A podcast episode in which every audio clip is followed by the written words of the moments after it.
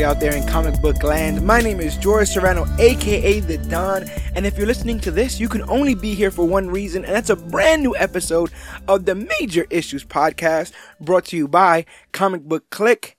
And on this rare occasion, I am alone. I'm the only one here, and I guess there's a little bit of bittersweet um, sentiment to that because this is the annual, this is the year anniversary since we started the Major Issues podcast to the day. And I thought I could be here with the rest of my click members, GT, Dan the Comic Man, uh, Yogi, and, and, and Claudius Maximus, but everyone seems to be gone. And the oddest thing, when I came into the studio today, there seems to be some sort of big gold uh, glove. I guess some people would even call it a gauntlet. And I mean, I kind of saw how this thing worked in that fancy smancy Avengers film. I mean, if this works exactly how it's supposed to, maybe we can use it to go to alternate Earths and find alternate members of our clique and have this conversation because a year's worth of major issues is definitely something to celebrate. And I think we should try to give it a shot. Let's see how this thing works. And let's see if this thing has any kind of like on switch or something. Oh, whoa, whoa! This thing is glowing. I don't, I don't know. Hello, is anyone there? I, I think I see somebody in the distance. Sir, Hello. you look like somebody I recognize, sir. Uh, can you please introduce yourself? I am Dan DiDio's Darkest Timeline, Gregory Thomas, aka GT Rebirth. GT Rebirth, but we're on a different. I'm not even. I'm not even gonna question it because if you're anything like my GT Rebirth, that means that you know everything and know it takes to know about the latest and greatest things to come to comic books and comic book media. Uh, do you mind standing in, helping me talk about the year in review, the comic news that we've had to deal with since 2008 started? Is there a paycheck? Uh, uh, I don't understand how the Cash App works in multiple dimensions. Uh, we'll have to work that out. Is this an Earth where you can get paid in hugs? Is there sandwiches? There might be a sandwich. I'll I can. I can, I can do the sandwich. I could take that. Good, good, good. Because I'm, I can't wait to get into all the things that are taking place, uh, or have taken place in 2008. Because since this podcast started, there's been news and gossip. There's been changing of the guard and keeping of the status quo. There's been titles uh, brought to the forefront and titles canceled. Uh, let's talk about some of the things that have happened as far as the comic book landscape is concerned. I, I don't even know where to start. Let's start. What what have you been reading, GT? Um, I've been keeping up with the Captain America ones. Uh, the the the mini Mark Waid ones that got a little squirrely, and Okay. everything that happened after Secret Empire that they tried to. We're gonna try to sweep under the rug there. We're gonna pretend it didn't happen a little bit. Oh, let's talk a little bit about that. Secret Empire, I believe, That's- ended early last year, or was that yes, this year? Uh, it, it was, it was sometime I want to say like last fall or winter. I Okay. believe. I I I read that arc. This is the arc where um Captain America is revealed to have been Hydra all along, even though it was some kind of cosmic cube Yes. nonsense. But definitively, you can almost say that things are pre Secret Empire, post Secret Empire, right? Like once Yes. once we get the status quo back with the regular Captain America, um, that we we know and we recognize the Captain America that Tanahishi, am I saying that? right? Tanahisi. Coates ends up writing for, um, we get we kind of get things back to the way uh, we remember them, or at least uh, trying to move in that general direction, and that's something that CB Cebulski was trying to do when he decided he wanted to change uh, Marvel Comics for the better. Um, how are you feeling about Cap post Secret Empire? Do you think this is a re- rejuvenation for the character, or is same old, same old? Um, I I'm enjoying it very well, but like I I like the direction that Ta-Nehisi Coates is going in, which is sort of finding out what Captain America is and and what he uh stands for and how useful he is in a world that is so divided. Even though like like the the country he stands for is standing on two different ends of a of a line, and he has to. You, you you want him to attempt to straddle both lines, but at the same time he has to stand for something Right. and That's sort of it- poignant, right? That's Yeah. sort of like kind of what's going on now. absolutely, and it's that dichotomy of being a symbol as Captain America, but being a man as Steve Rogers, who has uh deep seated beliefs and uh ideals. I think we spoke about this. Well, I spoke about this with my GT on my Earth, but um, it was this idea that um, the book, especially uh, Coates' book, it plays with the idea that even though there's two sides, there's not necessarily a right and a wrong side. Right. Because there's a gentleman that Cap bumps into that was like, "Thanks for all the good stuff you're doing," but when Hydra was holding it down, we kind of had like food and like everything was everything was organized. Yeah. Everyone had a place, um, which speaks to how you know we splinter as a society because we just value different things, and sometimes what's deemed as the wrong side is perfectly fine to that side that that's uh, championing it. So the idea that um, Cap be like, "Oh, Hydra bad all the time." It was so easy in black and white back in the day, Mhm. but now his own citizens are like, eh, "I think you might have you might have that a little wrong." Yeah, I think the beauty of what happened with Cap- what happens with Captain America, and and because it's uh much more concise and closed in, it comes off better in the films. Okay. But the beauty of trying to really write an interesting Captain America story now is playing off the idea that yeah, it was much easier back in World War II. The enemy was clear. Oh yeah, no, that's true. It That's- was the Nazis. They're bad. right. We we just push forward to that. So And also the everyone who came that- out of World War II were heroes because we were fighting really bad people who were a threat to all of us. And even while that's going on, the Nazi not only is it black and white that Nazis are bad and everybody else is good, Mhm. but also because Nazis are bad, it's black and white that you just get rid of them. Yeah. Like either kill them, punch them in the face, and that's such a hard lying stance Mhm. to have, especially if you're a hero. Like these people have no redeeming qualities. There's no changing them as a group. We've generalized the entire and I'm not trust me, I'm not trying to justify No. Nazism, but the idea that um heroic sometimes means uh seeing the best in people regardless of all the bad that they've done. Certainly. This idea that Batman won't lock up the Joker and you know or, kill the Joker and stuff Right. like that. Uh and I like that they're bringing this to Cap because, like we said again, if you're always just facing the evil covert ops, uh, communist, Yeah. you know, group, then uh, it's easy to just be like, "Go Cap, go." Yeah, De- decapitate absolutely. them with your shield Yeah, and stuff. And but he's dealing with a much delicate. all sorts of broken noses with that thing, and, and Yeah, he's dealing with a much more delicate um situation there. And what's also cool is just like in real life, the the identity of America is kind of skewed. absolutely. And- If, if if you're if you're a Southern Midwestern guy and you look at Captain America, look at Captain America, you would think like, or you'd want to believe that he'd be a Trump guy Yeah. because he'd want to make America great. Mm-hmm. But if he isn't, and now he upsets those people, and it's like, so who is Captain America at this point? I can see that. I can see those conversations happening, you know, Mhm. in hushed tones. Like, Yeah. oh, when did Captain America become such a liberal? When did Captain Right. America become such a conservative? Right. Um, and we we're, we're painted with those colors so starkly now. You're Mhm. either red or blue, or you fall Yeah. on this side or that side, and Like Cap's either a dirty SJW or he's, you know, he's uh, he's racist. he's a- fascist yeah, exactly. N- a hundred crazy percent. people. 110%. Um what's interesting um it's interesting that you I find that you like um this Captain America. I mean Coates is a brilliant writer when he tones it down a little bit when he when he realizes that uh uh word bubbles should be for uh, just a few words. Um but he guys he's got insight and he has definitely things to say which that's the greatest part of any comic book writer. But what I found a little bit interesting that of the fact that you like um you're liking this run on Cap is that you kind of had an affinity for Simon. Um, well, my Greg had an affinity for Sam Wilson's Cap. Uh, did Yes. you have any? Uh, did you dig Sam Wilson's Cap? And what? How do you feel about the overall? What I'm seeming to see as a return to status quo in Marvel.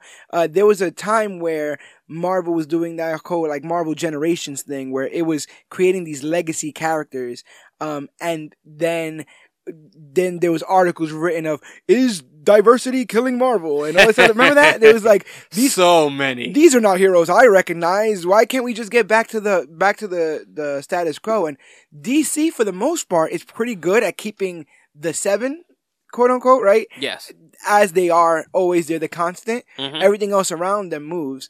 Um, how do you feel about what is seemingly going on in Marvel, where we're going back to um, Tony Stark, Iron Man, Steve Rogers, Captain America, uh, Bruce Banner, Hulk, and uh, Thor, Odinson? It is difficult because as if I'm a businessman in the comic book industry and Yeah. I realize that I am technically now um characters that were mainly a part of my industry and were mirrored in other pieces of media Mhm. is now technically the bottom of the totem pole Yeah. as far as reaching out to the video game world and the movie world Right.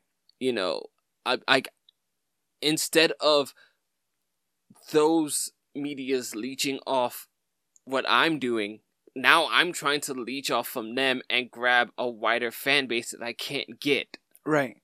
so if i'm if i'm the editor in chief at marvel and i'm trying to sell avengers books i kind of want it to look like the ones that they just spent tons of money on This reminded me of a conversation I had with um, Claudius Maximus on my Earth Mhm. about V for Vendetta. The idea that Alan Moore said he never wanted his books to be translated into film Mhm. because he feels like comics are a medium um, that can be enjoyed as that.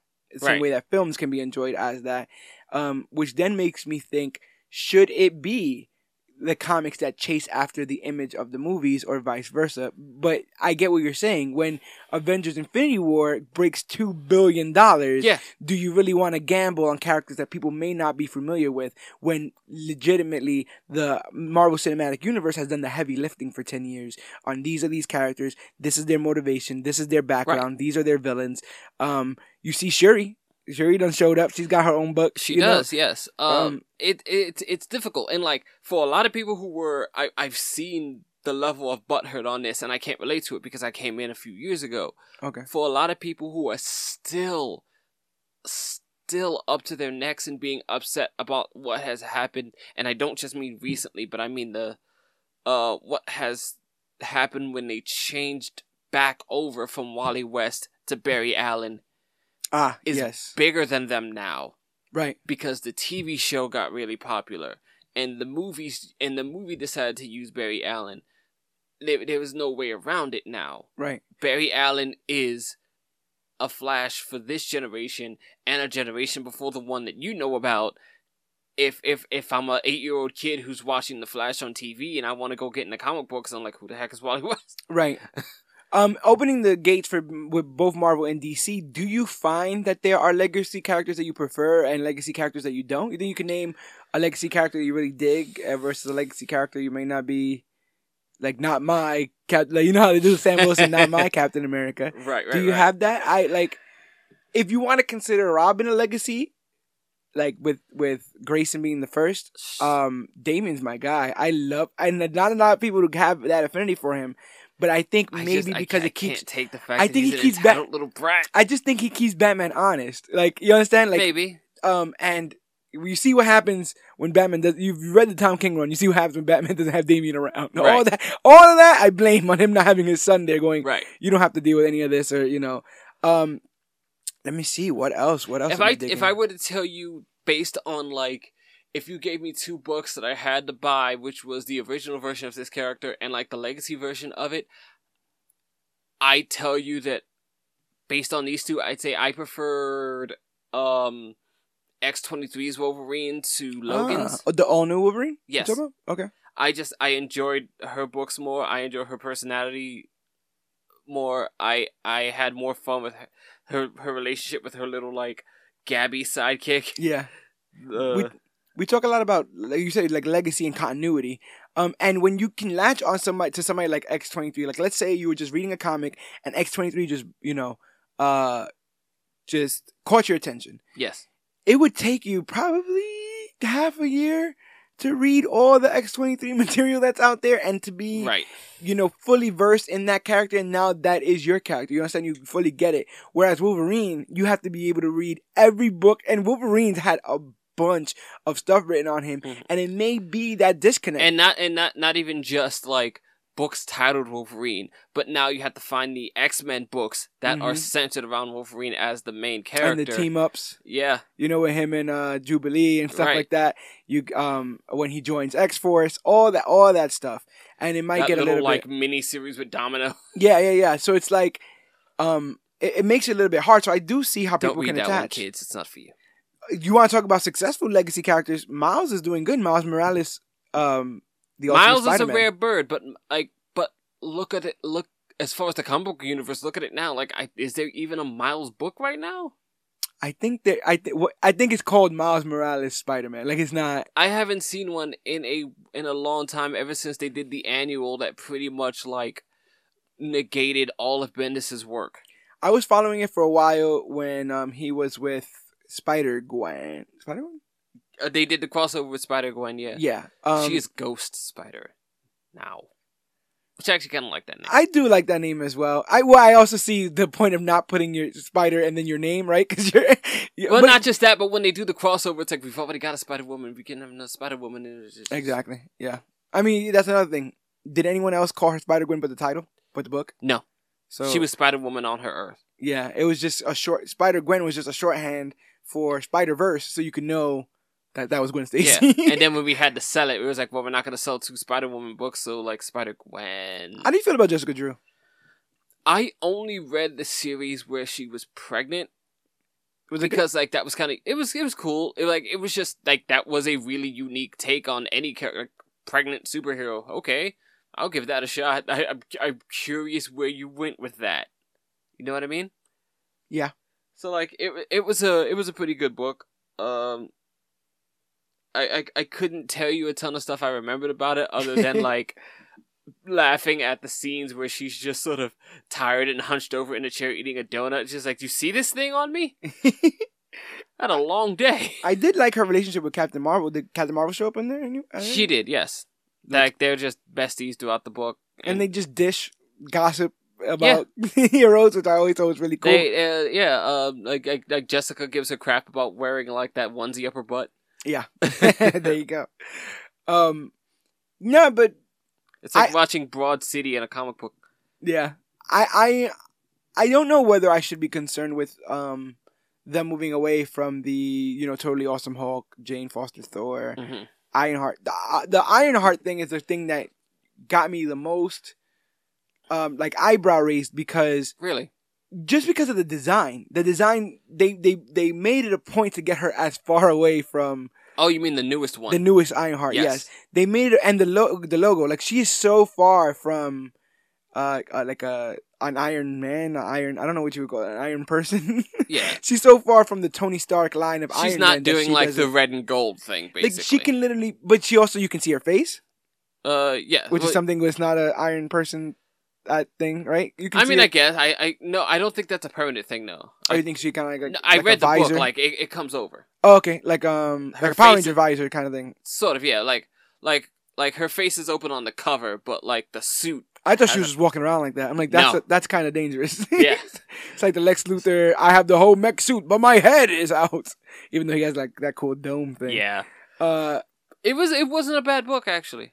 Ironheart. Ironheart. The first issue, no, it wasn't. It was pretty cool. Did you follow her like prior to that? 'Cause I I followed her adventures while she was looking for like Tony and stuff. I did, but also because when I jumped on, that's exactly what they were doing.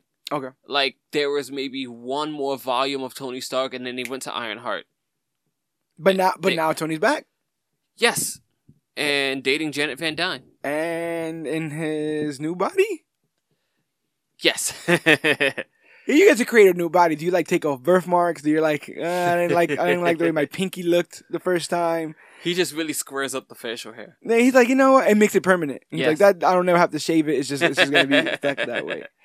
Um, Speaking of, oh man, I'm not sure if you classify this as a legacy character, but uh, a, a character that is derivative of someone else that you're a big fan of. mhm. Uh, your boy Jason Todd. yeah. Uh, Jason Todd, you know, an- another big uh character for me, and Jason Todd, in a lot of ways, is my um introduction to the uh research portion of being a comic book Okay. fan, right? You you you find somebody that you like or a story that you like, and you pull that thread. hmm Where else has this person been in? Right. Where are his origins? All that kind of stuff. And Jason's been very is What's very his best books? What's the interesting stuff I can read? exactly. And Jason's kind of scarce. You know, they they had that big under the under the hood book and then under the red hood um Movie. movie and that was his big arc and then they didn't really know what to do with him. They do like this also like a under the hood prequel called uh Red Hood Lost Days Okay. that goes through how Talia kind of recruited him Mm. to go get on Batman's bad case because she just is the worst. Yeah. But but um, It's probably another orgy she's having somewhere in a in a cave in Kahndaq. Did you see Titans Red Hood? I seen Titans Jason Todd. Yeah, Oh, what a jerk! incredibly a jerk. Um, but I did like. uh, I finally liked the same way like Lego Batman. A kid in the Robin suit just having a blast. That's something I feel like is missing from that from that thing. Because when I read Spider Man, um, and I watch Spider Man, that is always that always works for me. The pure adulation of like, woo, I'm, I have powers. I can jump up. Like that's always been so cool to me. And as a kid, it would be cool to a kid. So the fact that Batman treats it ultra serious, like Mhm. doesn't have no fun. It's like, bro, you're gonna go scare some bad people. Like have fun. Like hey, you're gonna, you're gonna, you, it's already ridiculous on the face of it. So at least have fun with it. Um, I that was always weird for me, and like it took me a while to get used to Tom Holland because my Spider Man was always teetering on adulthood, if not an adult. So like, even though I know the book He's origin, also stressed the hell out though, right? yeah, like even though I know the book origin has always been like him as a fifteen year old child just doing crazy stuff. hmm Like Spider Man the animated series, he's like getting just out of high school, going to college. Like Right. you're a grown ass dude at this point. No, you're you're and same thing with uh, and even the dude who was the voice actor, like that dude's probably in his late twenties. He Right. sounds like a grown man. right. Uh, and then like the Tobey Maguire movies, even the Garfield stuff, like he never looks like a child. Tom Right. Holland was the first time I got to that. Yeah. And so you get the weight of the world on on the older Spider-Man shoulders, whereas for the younger Spider-Man, you get the weight of his world, his personal uh, issues and conflicts, stuff with school girls. I'm Stuff like enjoying. I'm just now like I'm a few volumes, and I'm just now getting to read Ultimate Spider-Man, and this is the first time I've experienced like actual teenage idiot Spider-Man. What do you think? Uh, I'm enjoying it. I, I I like the idea that they they completely went full stream ahead with the Mary Jane Spider-Man thing. Right. Like like they became the cute little kid couple, and they're they're like trying to grow together, and and and Mary Jane actually wants to do stuff that means stuff. Yeah, yeah, yeah. Uh, I I completely dig it, but um, I think that Spider-Man definitely always has a place, regardless if it's a legacy character or not, and he's definitely blowing up, which leads us to our next little tidbit. My man, Spider-Man, has he uh, been as popular than he is right now? Like, It's it's been a while. Um, that well the uh the video game really took off, and it's incredible. I played. Have you played it? Uh, I have not played it. I'm a Ah. bit of an Xbox elite, elitist. Ah, it's it's fine because on my world, uh, GT Xbox is the greatest console of all time. I can see how on an alternate Earth, PS4 may kind of sort of be. I, I can get that. I I you probably have blue milk here. I've seen I've seen I've seen weirder things, so I understand completely. it's disgusting, but yes.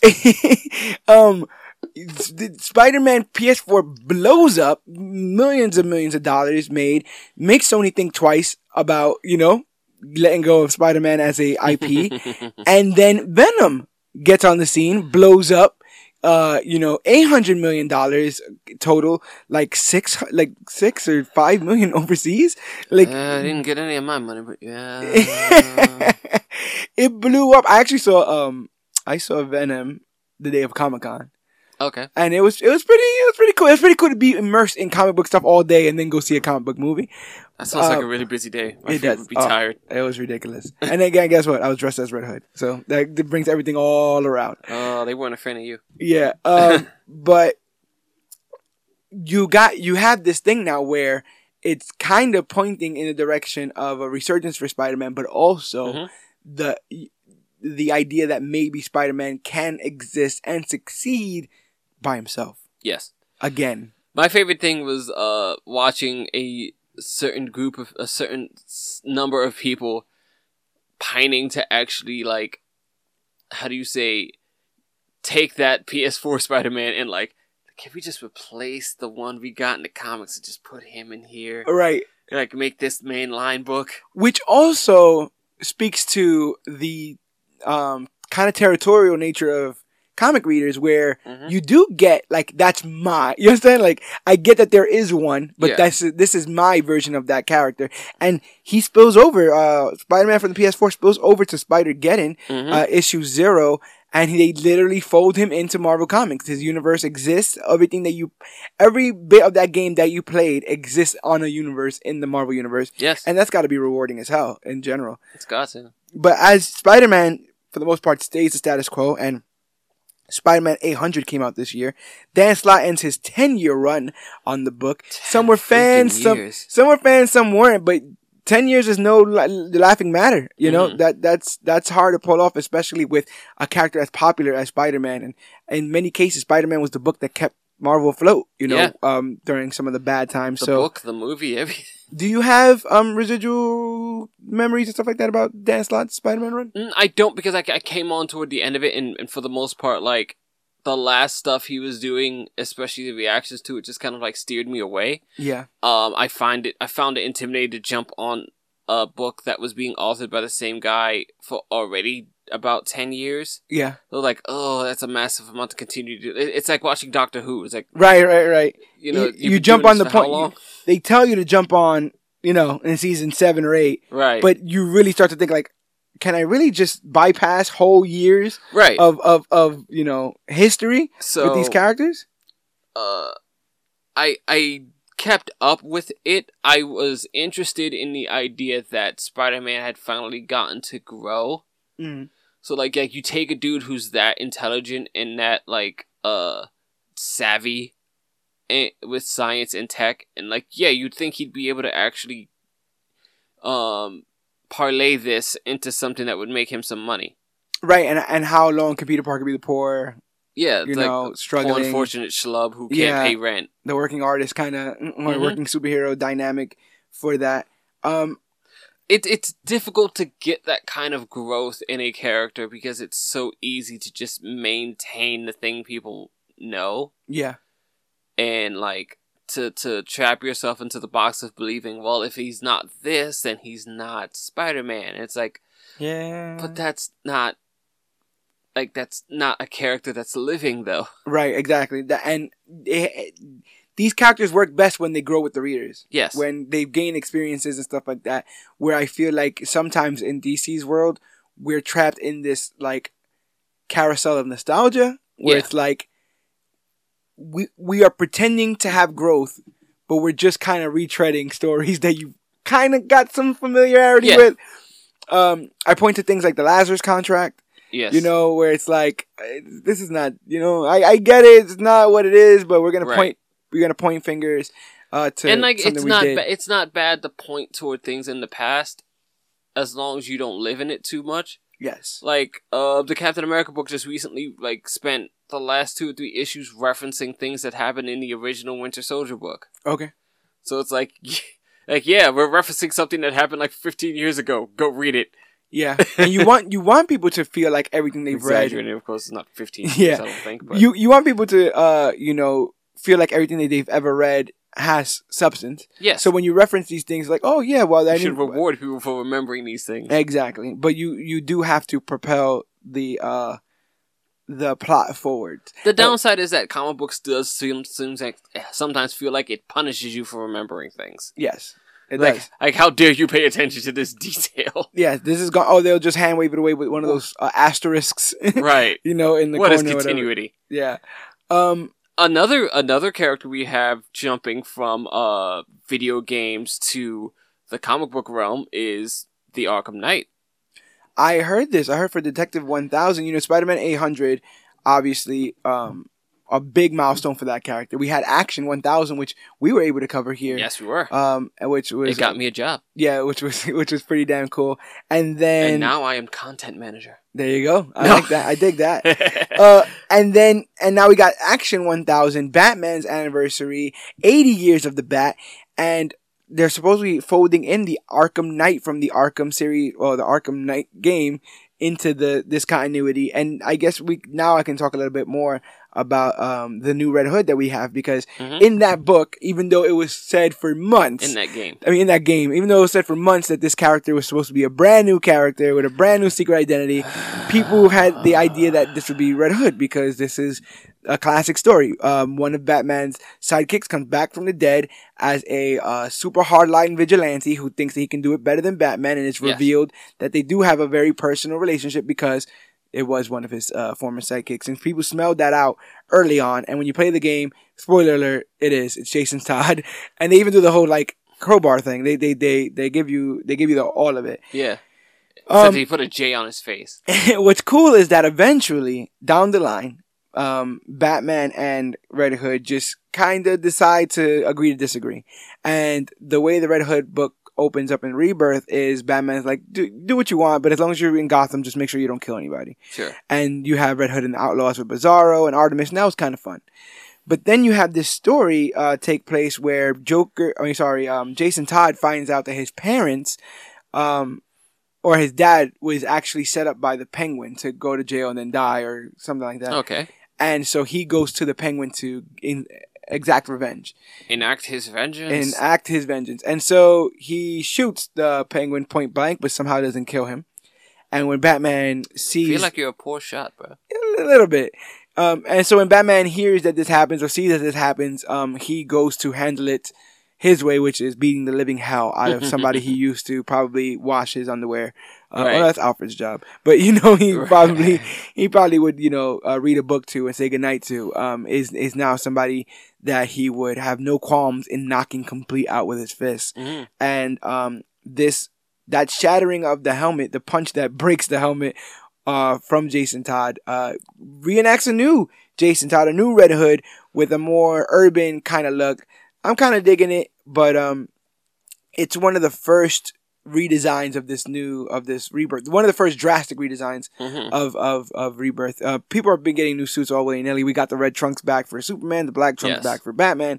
So We got a slightly like um a mix of the television and comic book Green Arrow, yes, if you've noticed it. and we're getting more and more Momoa in our Aquaman. How do you feel about bit. that?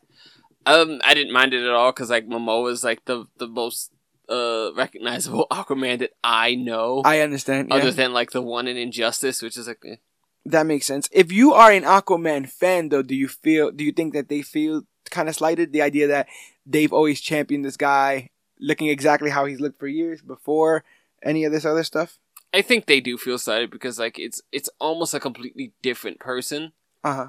Like um, their Aquaman had this sort of like uh how do you say poshest regalia to him with his nicely coiffed blonde Right, right. short hair Uh huh. like kind of kind of like this this uh angry Prince William look, Right. and now like he's just sort of husky, uh, Kind of, curly-haired. kind of feral looking, like kind of. yeah, kind of, kind of, uh, kind of feral looking, bro, island bro. yeah. So you don't mind the, the synergy with uh, Aquaman? I don't because his last few books have been pretty cool and like. I, I enjoy Aqua Bro, so it doesn't bother me, but I can see why it would upset others. Yeah. I can dig that. I can dig that. Yogi misses his uh uh uh The blonde, kingly the the the stately Aquaman. Yes. yes. Uh, yeah, my friend Yogi was talking a lot about the Bat Wedding. We actually recorded an entire episode talking about the Bat Wedding, and that's Still one lost of the in the biggest. Force. That is one of the biggest uh things to happen in comic book news of 2018 because the fumbling of that. Batman's been having a hard year in 2018. Yes, he has. Um, not many people are fans of the King Run, even though there definitely are the the fans of that book. Uh, You know, I won't say that. I mean, the, the book is still selling where they want it to sell. Exactly. And King supposedly has what another two years, uh, or whatever. It's another fifty issues. He says. Um, I thought it was just a hundred. well, hundred in total. So he did Oh. he did fifty at the point of the Bat Wedding. Oh, So okay. another fifty. Um, Oh, to, okay. to I- iron out that. Oh, okay. I thought you said 150 issues. Oh no no no! Oh my god! Were you canceling your subscriptions? you can just see the the No! comics the comics mounting on top of each other. Um, but I, I mean, we didn't really get to speak about that. How do you feel about the, how public um the editorial handled that. You know the I, I, I, I was not a fan of that, and and it it it rests on this one thing. Um, when I have spoken to Yogi about it, it's the idea that he says like they're still probably going to get married at the end of the run. Like it's probably a thing that's going to happen down at the end of the line if that's what you wanted. It's just like sure, you're probably right. It's probably true, but we can't ring that bell again. yeah You know, we we we pushed and we pushed and we pushed and we we sent I, I, I think we sent people to talk shows about it, you know. yeah Like we we went above and beyond with our advertisements of it. he got he got permission from Talia basically of all people. Like Right. that's his baby mama. Like, that was Yeah. that was a big We deal. we got we went above and beyond to promote this book because it was the wedding of these two hugely connected characters that are uh that have uh how do you say homesteaded in the minds of you know people everywhere yeah. and at the end of the day we just didn't do it so when it comes down to when you want to have that moment again like that bell's been rung you can't do it again Well, it's also the idea like if you ring the dinner bell and there's no dinner. Yeah. Next time you ring the dinner bell, no one's coming. no no not at all Um, but again, if if if that bait and switch kind of thing is a dynamic to that storytelling, and if his fans are digging that, then I guess it is what it is. But people are pushing away uh, Batman, you know, a little bit more to the side than usual. He's usually on the forefront. Mhm. Uh, we talk about the popularity of Spider-Man blowing up in 2018. Maybe the popularity of Batman declining a bit. I mean, we uh, let's look at the scope of things. We get the Bat Wedding, and in the summer, yes uh, Batman Damned, one of the first books of the of, of DC Black Label, shows uh, the Bat Pole out Yes. there out there in full frontal, yes and um, issues are pulled. We they have to censor it. It's it's too much. People Black Label for DC was supposed to be this adult line, but adults maybe can't handle it. What? How do you feel about this whole um, the Batman Damned situation? Um, What no, what happened was it wasn't that adults couldn't handle it; it was that DC couldn't handle it. Uh, they can handle like people just even saying anything, huh? Uh, Because you got to stand by your writers and your artists, right? You got to be like, this is the decision we chose to make, and this is the story that we want to tell. no, Stephen Colbert made fun of us. Right, right. I get that. I get that completely. Stephen Colbert poked fun at it. We can't have that. And, and, and like there was this this this rumor that there was a letter that you know like you have you have desecrated the saintly Oh, image of Batman by showing his schlong. I was like, I know oh, it was out there. It was out there in full frontal. I mean, I didn't need to see it. It's not on my. It was definitely not on my to do list. certainly. But um, it, it it's something that happened, and I and it was definitely a, a kind of a black mark on the whole DC thing because they their their ability to budge on it kind of shows maybe that that they weren't hundred percent behind this whole black label thing. Right. Their hesitance um and giving in uh to the and I hate to use this term because people use it too much, but like PC police Sure. um, you know, it kind of shows where where their allegiances lie. But that's my thing. I don't even think it was about uh p- people being BC PC as much as it was just about like like people are uh like poking fun at it or or taking it in a way that's like negative to us. Right. You know, like they're not upset about it. They're just more like that was silly. So you get you go you go there with uh, the Batman Damned situation. The Bat Wedding did not shine shine him in the in the greatest light, and now that we don't have metal, he's not really in the forefront Mm-hmm. as he used to be. And I will cap off this hat trick by, the, you know, basically the words said by Dick Grayson in the Titans commercials. They screw Batman, right? um, we haven't got any news on the Batman film. That's No. supposed to be coming out. The Batman. Uh, to tell you the truth, people are even questioning whether or not um, Affleck is coming back. Are we moving away from the Bat? Are we giving it, putting him on ice? Does he need to be put on ice? Give me the answers, or uh, to I just I, I just think it's a bad a, a bad place for him, and it's going to happen. Like a character's going to hit a rut. yeah, definitely. You know, you, like uh, what what was Batman doing before the the super popular Snyder run? Like no, they they had a Dick Grayson story. They're doing. They're also doing a lot. Like yeah, Morrison was playing around with that, and even before then, it was like this weird. Like he did the Outsiders. Like he was on like a lot of teams. There was a Yeah. lot. There was a lot going on. but on. he also had like like fought his way back through time, and it Yes. was ridiculous. yeah, there was a there was definitely a lot going on there. I love the character, so I don't mind him being put on ice for a little bit because uh, maybe people need to remember the best parts of that character Sure. and bring that forward because it seems to be it seems like a lot of people have gotten really confused as what the what the character means and his motivations and stuff, and it's been played around with a lot. I mean, I saw him punch Commissioner Gordon. I think sometimes yeah, I was gonna say, I- One of I- these sometimes I think the people who are writing it are confused as to what the character of Batman means. I but saw I saw him punch uh, Gordon in the face, so I don't know if people are 100 percent on that. But we all have again, we all get territorial about what our idea and and um incarnation of. I think people have. I think a, lot of people had this idea about Batman being the best Batman that they could possibly think of, and then realizing that a lot of the times the Batman that people write is kind of a douchebag right. that lies to his friends and and and uh, how do you say um, uh, not keeps up with, but like uh, is constantly droning in on people Right. behind their backs. Well, so you have that. I feel like that was definitely, you know, definitely, definitely post um, Babel, right? Post Tower of Babel. Yes. We we get this ultra paranoid Batman where you get Omac and Brother Eye Mhm. and all this other surveillance stuff and and um uh, contingency plans and all this other kind of stuff with Batman. And then Snyder kind of ushers in what people affectionately and non affectionately call the Bat God Yes. um, um, you know, incarnation of Batman, where he's infallible. He does not, he does nothing wrong. He doesn't lie. He doesn't. He's just very convicted. I mean, he's very strong in his. well, he still lies, or at least He he, or at least he, But he he wasn't highly, or he's highly omitting. Yeah, he wasn't like friends with Clark and stuff. So he was like, yeah, I Right. don't gotta tell that guy anything. And like, I- different there- there's the whole story about how um in um Death in the Family where like there there was a Joker card in the Bat Oh, cave and anybody. never told anyone, Ah, yeah, no, you're and right like about that. freaks out the entire team. So with him, with him and his light dimming, it seems like they're willing to bring a different kind of Bruce Wayne into comics because straight off the pages of your favorite, or at least my Greg's favorite book, Metal, we get the Batman who laughs. I heard he was in like uh either Immortal Men or the Unexpected, Unpredictable, one of those kind of. I think it was the Unexpected. I have no book. idea. Um, that he first popped I up I think in. I saw him in Justice League because I think Luthor Oh. was chatting up. Yes, but the Batman Who Laughs is returning. He is the Bruce Wayne on an Earth where he was Jokerized, so it's a kind of an amalgamation of Batman and the Joker in one character. hmm Um, and he's back. What do you think about Mister BWL? Uh, I, I've not given it much attention, honestly. I, the, the the look of him is very um Invocative, right? yeah yeah it's weird.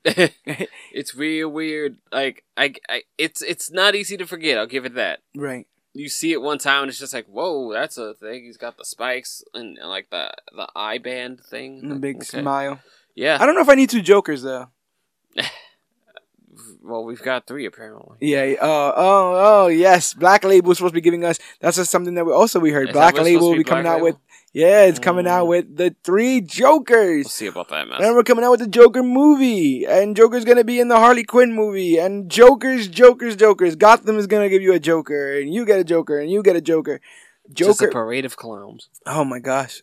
Yeah, I guess with it, uh, the, success of, the success of it, they're trying to capitalize there. But yeah, the BWL is going to be making his return.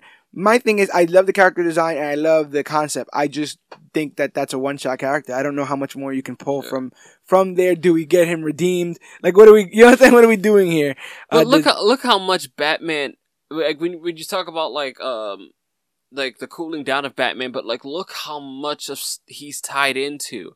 We've got the Tom King Batman run. Mhm. We've got the we've got Detective Comics, which like is so is the only one that's really separated from the rest of the universe and a lot of the stuff yeah. that it actually is to me it's pretty good but at the same time like that book that book heralded the entire decimation of the bat family to a certain degree Yeah, no, you're right. because batwoman gets discommuni- uh, excommunicated which james robinson seems to be ignoring now in his run Yeah. uh, batgirl's off doing something else cassandra Cain is supposed to be with the outsiders which is now outside of actual happening yes. um, Outside of the realm of possibility. yes, yes, it is. Uh, that, that, Tim Drake's gone off with Stephanie Brown, and like they've not been seen since the end of um Tynion's run, as far as I can remember. I really, like I said, I don't understand the point of having Robins if you're not gonna be with them. Right. Like they they're exclusively to work with you, and then they all Right. branch out on their own and do their own things. And I get Well, that. Stephanie Brown's the spoiler now. Right, right, right. but you got Red Robin, right? That's what his official official title is. That's what I, from the what I remember. Yeah, They added the double R's. He's Red Robin. I think so. I don't know what he's Um, doing now, but yeah. Oh, oh, oh, Tim. Speaking of not knowing what the heck is going on, But- right? And and oh, go ahead. I was gonna say, but I mean to say like how much Batman is tied in. There's the regular Tom King run. There's the uh the Doomsday Clock thing, which has which like keeps featuring him a lot because there are people rioting in the streets trying to take down Batman because of something he did. Right. That Doomsday Clock's never gonna get around to because it's gonna take five more years to release. Uh, maybe. Um, there was the big Batman damn thing because I was like we're starting a new line. What do we start with? We start with Batman, of course. right. Like we, we- we're trying to sell books here. Yeah. It's the reason why Batman's in every movie about people that really have nothing to do with him. Yes. Like, why is he isn't? Why is he in Justice League Dark? It's not about him because Batman. because people know that in Batface. He's tied into Heroes in Crisis because that's a big part of his thing because of, um, Well, I mean, if you want to talk about heroes with, you know, mental, yeah, yeah, who's got some Going through some mental stress. scars. yes, it, it's, it's definitely Batman. Uh, the the IP is out there. I just wonder if they have the IP on autopilot and not, and they feel like they don't need to put their hands on the wheels anymore. Maybe which which then causes it to careen off the cliff. And we did talk about careening off a cliff. Doomsday Clock. You mentioned it early on. This is a story that I was so excited for that we covered it on here The on the Major. Issues podcast. Uh, the first couple of issues here with uh, Yogi, and we are a full year removed from the once a month publication of this comic, and yet we have not finished the story. nope. Um, It's supposed to be twelve issues, November to November. It is December, and we are on issue eight. seven point five because Sure. eight was leaked Yes, by was. the Russians or something like that. Yes, Uh, by Eh. the Beast. so it is crawling to it's crawling to the finish line. Some people had uh the frustration over the delays has caused some people to completely drop the book Sure. Uh entirely, and those like myself have become apologists, saying that this this will eventually get to the point where you know the masterpiece will be worth the time. Um, but it's kind of getting harder and harder to defend it when you yourself, when when imagine watching a season of television where you can only watch one episode every two months. Yeah. You there's no way you lose pace, you lose um Easter eggs, you lose it all Momentum. kind of momentum, and um I- I understand that comic Like books every time the episode comes out, you gotta go. You gotta watch the old the one just to figure previous out where one. Yeah, so I'm kind of sort of waiting for like I'm probably gonna wait for a couple issues to come through before I get in and, and, and start from the I beginning. think I'm again. done with it, and, and at this point, Even even was- if they let release the whole thing. sure, Okay. because like at this point, even if they do, like it was pushed so hard, and this was at the time where I am where I am neck deep in enjoying the uh, I think it was the Gleason Superman run Mhm. or Tomasi, I forget which one is action and Superman, but net- was Superman.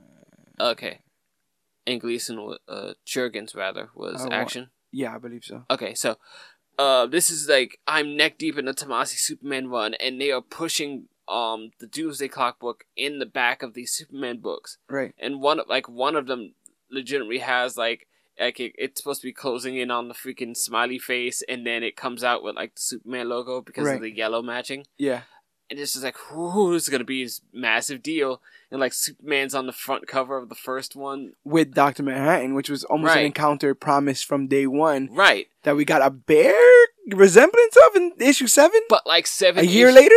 But like seven issues in, and it's just a Watchmen book. Yeah, I heard issue eight has more DC characters in it, but when you consider this to be a twelve issue series, that's what three fourths of the way. Yeah, twelve months, t- more than twelve months in, and like it's mostly a Watchmen book. And I was like, I have Watchmen Stockholm syndrome, so I, I will be continuing this this series, but I do completely hundred percent understand the reservations people have towards it because it is a hard story to continue when when it, the story is being told in such a staggering way. Uh, I guess well we've spoken a little bit about the Manhattan and Superman turn. Let's talk a little bit about Superman in this past year. Um, he. we did a lot of talking, me and my GT Rebirth, about Superman in general this past year. We did Action Comics 1000. We did the Man of Steel, uh, you know, characterization of Superman. Um, I also was able to do uh, a, a cover of Superman Volume 1. uh, with Claudius Maximus. So Superman has I- I've definitely been doing my homework when it comes to Superman the character and what they've been trying to do with him. But I cannot lie when I say that once Action Comics 1000 came out, um, and the great Herald, right, The Galactus' Herald himself, Yes. Brian Michael Bendis showed up with sort of kind of obnoxious advertisements of like he's coming and he's he, when he Bendis gets here coming. when he gets here it's gonna be crazy and then he comes out with this It's Superman crazy, all right. and I'm not really digging it. I'm No. not. Um, and again, I understand the, the medium itself ebbs and flows, and not everything is going to be my thing. But for me, I, I'm feeling pretty kind of down that I can't get into the current Batman and current Superman because I always kind of felt like I could, and it's kind of leaning me to But some I, of the I, I, fringier I get to tell you the same thing I told you when I'm like on that first Superman episode. I, I at least was able to say that, man, I really don't like this Batman book, but this Detective Comics book has a different writer, and I like what that guy's doing. Yeah, I've I- got I none got of on- that with Superman. I got on Detective because of that. Yeah. Because uh, because it was, and I got on All Star Batman, which was also another side Batman book with Scott Snyder, kind of something more I'm used to. right. because of that 52 run. Um, but since Bendis has been on Superman, people have been decrying the dialogue that's been in the book. They've been saying it's kind of, you know, And certainly it's not selling for as much as they wanted it to sell for, like how much they're paying Bendis. and even though there, there's a return to the red trunks, there seems to be almost a return to the status quo because they've almost made him and Lois estranged. John is nowhere to be found, and there seems to be previews of him coming back sort of evil or or or twisted in some sort of way. the treatment of Jonathan Kent is probably the biggest sin of this entire thing for me.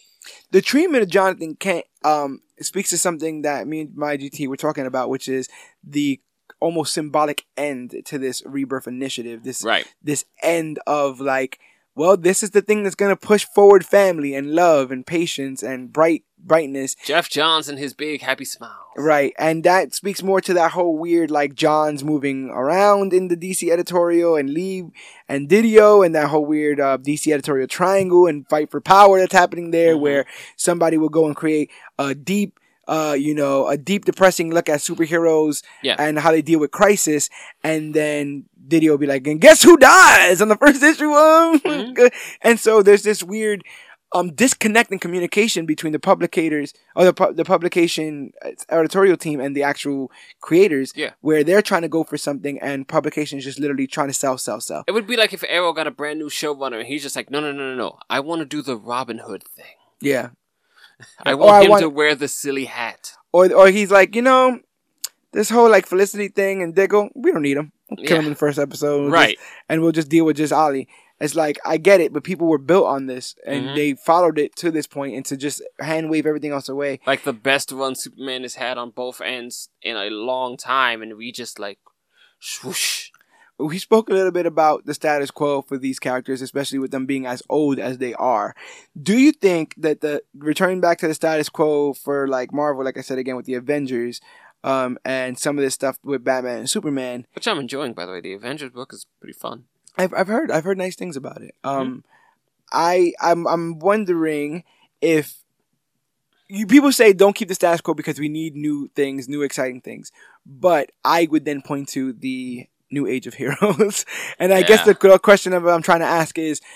Which way do you prefer? Do you prefer stuff like New Age of Heroes to be coming out, or do you prefer just the um, let's restart number one? We're going back, you know, to the drawing board with you know, Aquaman, and this is what we're gonna we'll do here? Or do you do you think that New Age of Heroes didn't have the effort put into it that it probably should have? Or, uh, I don't think it had the interest. promotion. I don't think it had the interest, and like I, I still don't know where it came from. Like my guess was that it came from um all the metal stuff because it seemed to be linked to all of that. But I didn't read metal, so I had no idea who these people were. Ah, The only person I knew was Mr. Terrific on the Terrifics because he's on the TV show, ah, I get you. right? Yes, And like, and then they apparently pulled Silencer out and put her on the TV show. It's like, sure, that was quick. they used metal the same way that the Flash used um, the Flash show used the particle accelerator, Mm. where it's like this thing, this massive thing happened, and now between that and the source wall being broken, we have a bunch of new threats or and slash heroes. It's a villain machine. It's a villain machine and a hero machine. hmm So everybody, It's a content machine. It's a content machine. Yes, it is. Okay. But apparently, it just spits out new content. but somebody spilled soda all over the content machine because now almost every title is canceled at this point. It seems that way. And what does that say? Is that, are we not ready for new heroes? Were these heroes not? I think we're not well ready. enough? I think we're not ready for new heroes to be dropped in our lap. There was like eight books. Like Yeah, we, it should have. The book should have trickled in at the end of, or even during Metal. Right? They were like, "This is happening. It's coming. Uh, they they just kept throwing advertisements in. It was just like new age of heroes. Here's just like, damage. Who the heck are these people? Here's some more brimstone." Yay!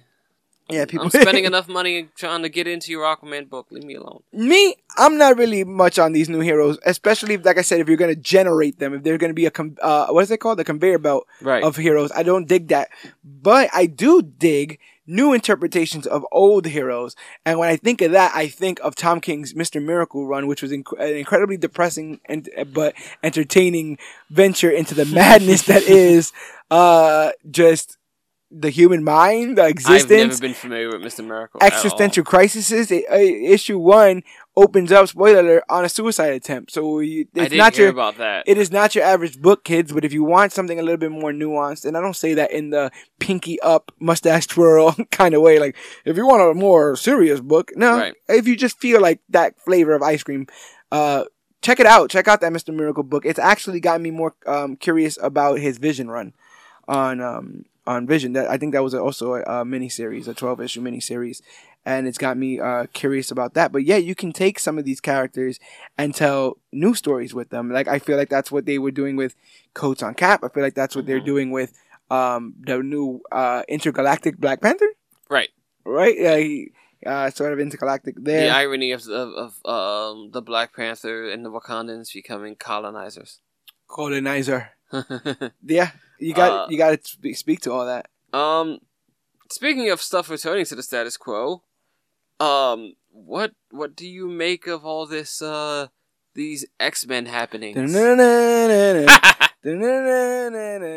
Is there a uh, a series? Is there a property as maligned right now as the X Men? As confusing right now as the X Men? Dark Phoenix.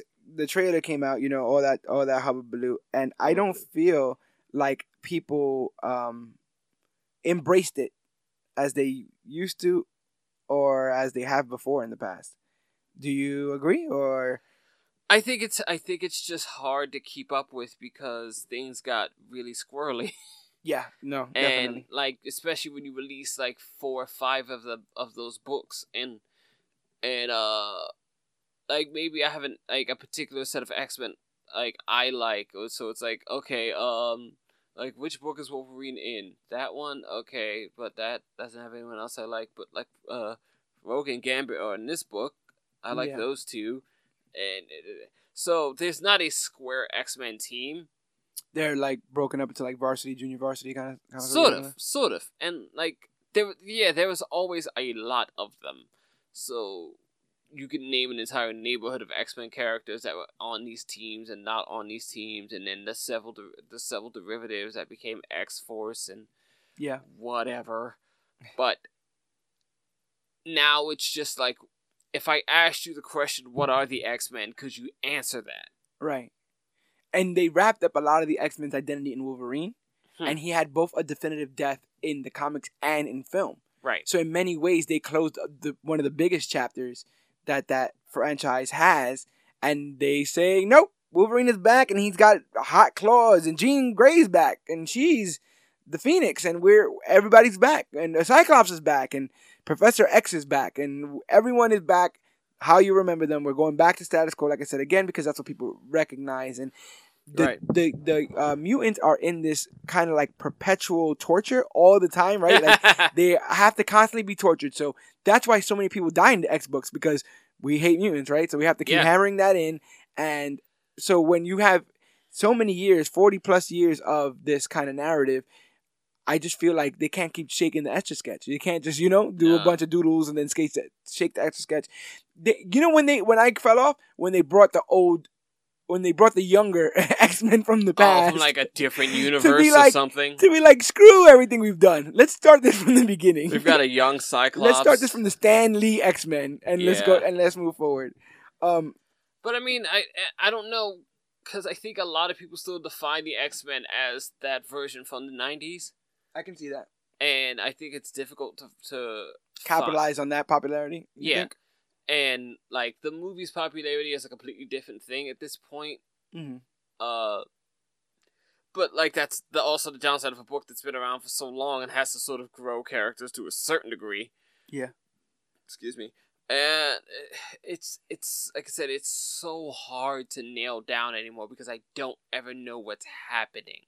And very much like the Fantastic Four, you don't even get hints of their adventures in other adventures. No, You don't even get like, well, it's a good thing we dealt with that X problem that was Right. going on. Like they're so secluded in, inside their I own heard books. like I, when I heard Magneto became an X Men and then had this like weird white costume. I'm just like, Yeah. in the heck did that? Okay. Right, right. And then I hear that Cyclops became the fascist, radicalized bad guy. I was like, why? I, I, I definitely want to find a jumping point to X Men, and I hope to cover more X Men in 2019, especially with Dark Phoenix coming out. I'm gonna try try my best. Like But- I, I, I, I, assumed that I'd be able to jump on when Extermination ended. I don't even know if it's ended yet Right. with all their cables. Mhm. And like they've got this like X Men disassembled one right now with like this weird multiple man thing, and it's like I still can't get a hold of this. Yeah. I still can't get a hold of like what these. It's coasting so far on its name value, but I still can't get a hold of who these characters are and what they're doing, even as they've evolved. I want them to evolve, right. but I also but they're not hand holding new readers to the to the to the evolution. You think? I think they're not giving them a clear vision as to what these people are now. And what changes have been made and and all that. what kind changes Of stuff? have been made, but also like what the I I don't know what the mission statement is anymore because the mission statement of Xavier is gone. Yeah. And there's not much of a leader. Uh, supposedly Emma Frost was the leader, but now she went back to the Hellfire Club Yeah. and became the back the Black Queen's got a whole new outfit and all that jazz. Oh, she's back to being evil. Yeah, Damn. yeah. Ah, see, that's what I'm talking about. It's like we're just going back, right? Everything's going back to how people remembered it, which is kind of Like, like, what is that? That's fine. It's like it's it's like pro wrestling. It was like everyone turns heel and face at some point, but yeah, give me give me the X Men mission statement now. What are, what are you guys doing other than just like fighting off apocalypse? I get it. No, 100. percent But when um, you know, they would this we would be remiss to talk about this year in review if we don't talk about what pro- probably is the secret or sneak MVP of the year, which is Venom. Who would have thought that it's movies, comics, literally everything, crossover events, yeah, that's, Venom's that's popularity is is skyrocketing. Uh, I read Venomized with all the different, uh, or Venomverse. I'm sorry, with all the different multiversal Yes. Venoms. Uh, there he was in the Poison X series, um, and then he got you know this uh, Danny Cates. Am I saying that right? Donny Cates. Donny Cates, Yeah. uh, who created the symbiote god, and um, you know sym- symbiote god no, Yes. and that seems to be taking off. They're they're reinventing Carnage for a new uh, They are. generation. He Venom is going bananas. What do you think is the is? You think this is all movie promotion? Did somebody just get the character? What do you think it is about this rebirth? Of I, I, I certainly think there was I certainly think there was a piece of Venom synergy, but at the same time, this happened before the movie had any traction. right. because like the Venomverse stuff is also an offspring of um Spider Verse. no, but like almost the same in the same vein of how we got Spider Gwen. It was nothing but a tie in to sell covers. Got you. Cause like it was like well the The anniversary Wolverine of Gwen Stacy, so we're yeah. gonna put Gwen Stacy on the cover of a bunch of people's books, and it was like we got Spider Gwen, and people went, "What's Yeah. that?" Right, right. And then you see X they're twenty oh, three. you want to buy Spider Gwen? yeah, you see like an uh, alternate X twenty three Venomized, and you're like, that is interesting. Right. So like we read a whole bunch of covers of people being venomized, and like I, you could see them all over Instagram. It's like venomized this, venomized Wolverine, ven- which is in one of the old video games anyway. Mhm. But like venomized freaking Jean Grey or venomized um Captain America. Like they they had a bunch of these, and it just kept picking up steam, even though the Venom book had been like dragging through the mud for the past year. Changing hosts, also, of stuff. Yeah, like we tried to put it back on Eddie Brock and it just didn't work the heck out yeah, because like people were pining for it. Like go back to Eddie Brock again because everyone wants to Oh, and stick then to this old thing. and then they just threw him on the Guardians for a bit. I remember that. Uh, you have when Flash he was Thompson Agent on Venom, the yes, which is probably like his best run as far as a character. right, In like character arcs and stuff. yeah, which is also the one time I was hoping like that's what I was kind of hoping the book would be like. Give me Agent Venom. Ah, You'll never have to tie it into Parker. We got a war veteran. He lost his legs. We gave him this experimental thing. He got his legs back. Yay. Yeah, no, no, I, I, you'd never have to deal with the tie-ins. no, I absolutely dig that, and I, I, I dig. You know, if they're gonna keep. I, like I said, I'm, I much more rather they people come up with new stories about old characters that that have become fond and and that people Yes. appreciate. And you know what? I don't. I'm not afraid to say this. I've become fond of you, uh, Earth, Earth Two GT, and I hope I hope there's a there's a George Serrano, aka the Don, on your Earth because today is the anniversary of major issues, and I want to thank you so much for being able to come by and oh, I guess I came by and uh, and talk about this stuff. Is there anything about comics or um in particular that you'd like to uh express? Anything, anything any recommendations you got going on? Anything that you're hoping for in the future? Anything you're excited about? Um, I I'm excited to see still where we get to um where I get my Captain America to go because like that's like one of my favorite characters ever, and I want him to, I want him to be able to keep up a level of quality Yeah. over time, which I think has always been difficult because people have struggled with how to write Captain America. Yeah. People kind of just point to the Brubaker run every time. Yeah, a lot of people of- do, or or even the Remender run toward the end. Right. Um, and like those are great too, but there's always this like there's the Brubaker run and everything before it was the '90s, and that's all terrible. Right, right, and right. everything after it is he kind was of like, frozen, and then he was in the '60s. Yeah, and everything after it is just like it's pretty good because they do the Dimension Z stuff, and then it just kind of falls apart. And then we go to Sam Wilson, which is great, but nobody um attached to it because it was the back of um it was the top of this big machine of changing everything. and it's also the idea that if we wait long enough, we'll probably just get everybody back again. So Yeah, why this- jump into this when we know we're gonna get back into the status quo? Right. This is a bit of a shame. I, I think I'm looking forward to I- the end. of, uh, go ahead. I was gonna say I, I look forward to when we bring the whole thing full circle back and we're like I look forward to what they intend to do in the future with the Hydra Cap character that's still there. Yep. Uh, our Superboy Prime, right? our our uh disillusioned hero who's Much gonna better written though. who- yeah. I actually looking forward to that. Supposedly Superboy Prime is supposed to be coming back uh Uh, sometime looking soon. to that at I'm kind of supported, forward looking forward to that, even though I've kind of fallen off of some of these issue to issue stories. Are we looking forward to Geoff Johns' Shazam? Yes, I like Geoff Johns' writing for the most part, and I kind of want to see what he does away from uh, this Doomsday Clock thing, which seems to have everybody just stressed out, overworking, Uh, all this stuff. I want Doomsday Clock to end well, but I do want to see what the rest of Black Label has to offer with these three Jokers. I want to see how Doomsday Clock ends and if it delivers on the ripple effect that it promised. right, right. The the, Which the I- stone being thrown in the water Yeah. that will then affect the rest of the DC Which universe. every month I find yes. less confidence in. Oh, but I thought you were gonna say, and, and every month there seems to be another threat that will cause the ripple effects. With that, I mean, I feel that way with the Flash War, with um, No Justice, with Metal. Every every couple months something happens, and it literally Oh, shatters okay, well, there's a thing there. the rest um, of all that as stuff. far as uh, things that will ripple throughout the entire line, on the Marvel end, War of the Realms.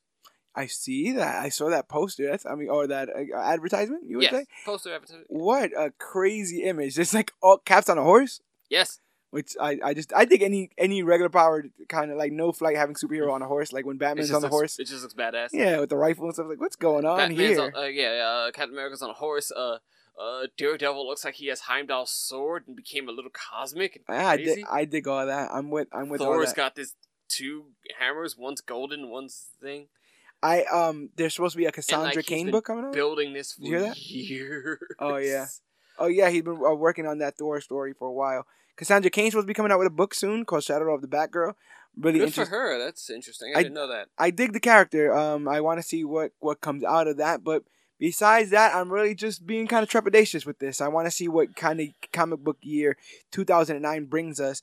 And I'm hope- oh, I keep saying that 2019 brings us, but I can't wait until um until we get there and we can find out the I guess the highs and lows of that. Every every one of these years comes with highs and lows, I and uh, I think I would hope that in 2019, because they're going to do it, because it's going to come off the back of the film, that we can land a good Captain Marvel book again.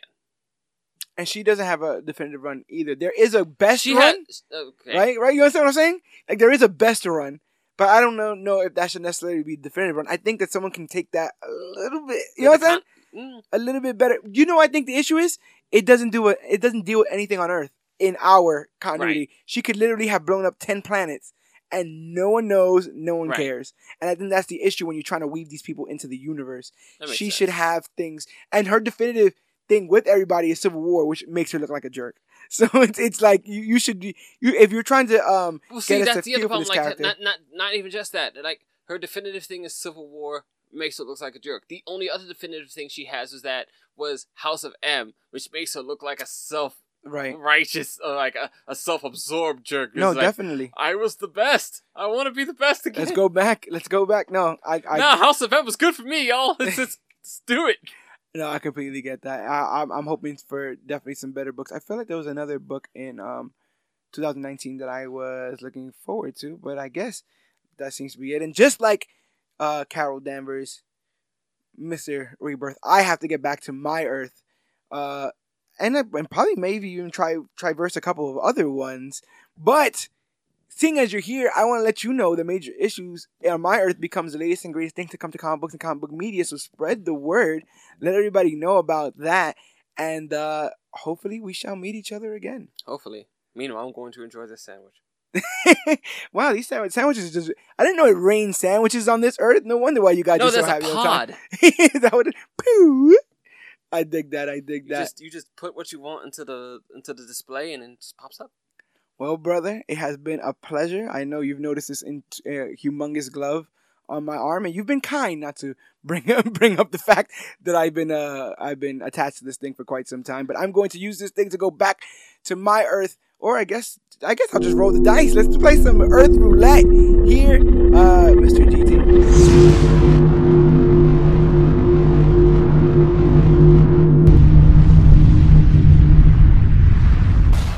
Whoa.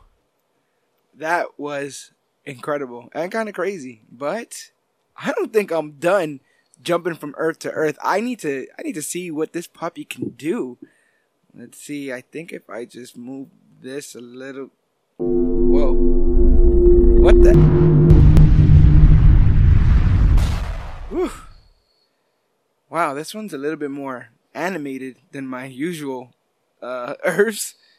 Does that say Oh, convenient. There's a there's a welcome sign. Welcome to Earth C137, and I think I see a visitor in the background. Uh, sir, can you introduce yourself? Whoa, my, my name is Dan, the comic book movie man, and this is my hometown. Oh, Dan, the Uh, comic mo- movie man. I-, I think I have one of you on my Earth, but wow, how convenient. You know, I have a podcast back on my Earth. It's the Major Issues podcast, and guess what? It's it's the year anniversary. This is the annual issue of my my podcast. Well, happy birthday to you, sir, and your podcast. Thank you very much. And I'm glad I bumped into you because I, I'm hoping that that comic book movie name means you have some comic book movie knowledge at all. Well, I mean, 2018 has been a up and down bumpy year for the comic book movie world. It has exactly. And wow, how convenient. I have somebody to talk to about it. Let's get into all the craziness that has uh, come and gone in 2018 when it comes to these comic book movies. Um, I biggest elephant in the room. We finally done it. Disney's finally done it. Disney acquires Fox and all of its assets, and this was something that we, or even The Simpsons, right, kind of predicted. well, yeah, we ago. have that episode over here too. Yeah, the Simpsons. Probably they predict everything. Yeah, So, isn't that crazy? Um, but with the X Men seemingly held hostage, Fantastic Four uh, without a successful sequel or even an original movie at this point, um, everyone was pining for these these uh, properties to come back over. But as of 2018, we've yet to see the real ramifications of that yet, right? Well, I hope we, you know, come 2000, at least you know, 19, we get that there's rumors that we can get, you know, because there's many comic book stories that just aren't canon. You have like Illuminati, you have like New Avengers and stuff, Yeah. X Men versus the Avengers. I would love to see movies like that being brought. You know, Yeah, because you got to think that there's they uh, are probably picking and choosing these films based on what they can, what people they can use, what uh, properties they have. So if there's an X Men heavy property, the MCU probably wasn't even looking at it because they were like, or, or, or a heavy story, they probably weren't even looking at it because they were like, we can't use the X Men, so there's no point in doing a House of M or Yeah. something like that. Uh, which you know that makes a lot of sense. I what do you think about um like because I'm kind of curious. I'm starting to think that maybe Once Upon a Time in Deadpool, which comes out very soon, you think that might be like dipping the toe into like the PG Deadpool? Well, world? I mean, maybe because if it's Deadpool under like now a new uh, production company, Under new management, uh, they're definitely probably gonna try and stick to that Deadpool style to not like deviate too far away from the fans and like they want to bring the fans in. They want the money, but Yeah. if they go for more a PG Deadpool, I hope at least the jokes land. At least make it funny. right? You know, I, I wouldn't. You know, if if joke uh, Deadpool's meta, so at least be self aware that oh, I have to do this for you know money or. You know, make it known that Deadpool is being sold to new property rights. So now it's time for the kids to be able to come to see a Deadpool movie. You know what's also kind of curious is the idea that you know when you read the comics, he's not like throwing f bombs all willy nilly. That's more of a like a modern comic funny thing, right? Like yeah, even in like the '60s or whatever, comedy wasn't just expl- expletives, you know, back to back. And I feel like that's more of uh, that blue collar comedy that we see now. Well, And yeah, so comedy shouldn't really have to- rely on cursing too much. You know, it should be you know perfect delivery, setups, you know, punchlines. You know, at least make the joke funny. You don't have to have the f word every five seconds. but it does um, show Disney that properties like Logan and uh, Deadpool R-rated pro- projects and properties can work. Um, I wonder if that turns their eye to any properties and in the consideration of them making them R or not. I understand you can't roll a lot of these into the cinematic universe because then the same uh, eight-year-old who watches Iron Man will have to watch R-rated, you know, Yeah, Deadpool to get the full scope of things, and I could I could see how that's not. They Just, they're do definitely not. Def- Disney's not gonna go that route. Where but they are seeming to seemingly trying to take over the world because they no, they're a monopoly, they're now coming out with Disney Plus, and, and with- that's their own what streaming service. right. And Because I don't really follow too much on Disney anymore. Really, yeah, so Disney has their own Infinity Gauntlet, where it's basically Disney animation, you know, um, Disney live action, Pixar, uh, Star Wars, Marvel, and now Fox, um, and all of those properties will be on their streaming service, presumably. So it's gonna be taken off of Netflix. odds are, yeah. And so they will have this I juggernaut. mean, they don't really have that much on Netflix, anyways. They have like four movies on Netflix, but And the, we're we're like a good couple months into DC streaming Wait, but service. was, was that mean? Does that mean that we might lose the Netflix shows? Because we already have Luke Cage and Iron Fist canceled. oh, you and- must you must uh, on my Earth. Yesterday they canceled Daredevil. No way. Yeah, Oh man, I I must. have, I slept through. I must have slept through all hope Friday. I hope that doesn't happen on your end. Yeah. Oh yeah, man. yeah, yeah. On my Earth they canceled Daredevil. Um, I mean, Jessica And- Jones is has to be left because I didn't find I didn't find Jessica Jones season two that like like I loved season one, so season Yeah. two didn't really do it for me too much. So I I hope like um, Oh, man, Punisher was also it's so around Punisher. Punisher's still around. Yeah. No, I, I, that But did I- good, but I think both of the shows are both of those shows are either currently in production or wrapping up. So if that's the case, I could see them just trying to tie those bows and then send it on its way. Probably they're probably just gonna you know cancel those last two, and then now we and Defenders because Defenders doesn't even have a season two now. Yeah, but you're gonna have all that stuff over there, um, and then DC has their own streaming service that I am currently a member of. And there, how's Titans on that? Titans is pretty good. Um, it's not it's not like blow your socks off. Is that a thing? Is- Matter of fact, I'm gonna try to use another. What, is, is it better than most like uh comic TV shows? I don't think it's now? be- I don't think it's better than like Daredevil, for instance. Like we were just talking about Yeah. Daredevil, and we have that in our frontal lobe. I don't think it's better than Daredevil, but I think it's better than. Uh, it's good. I like it. I just it's not.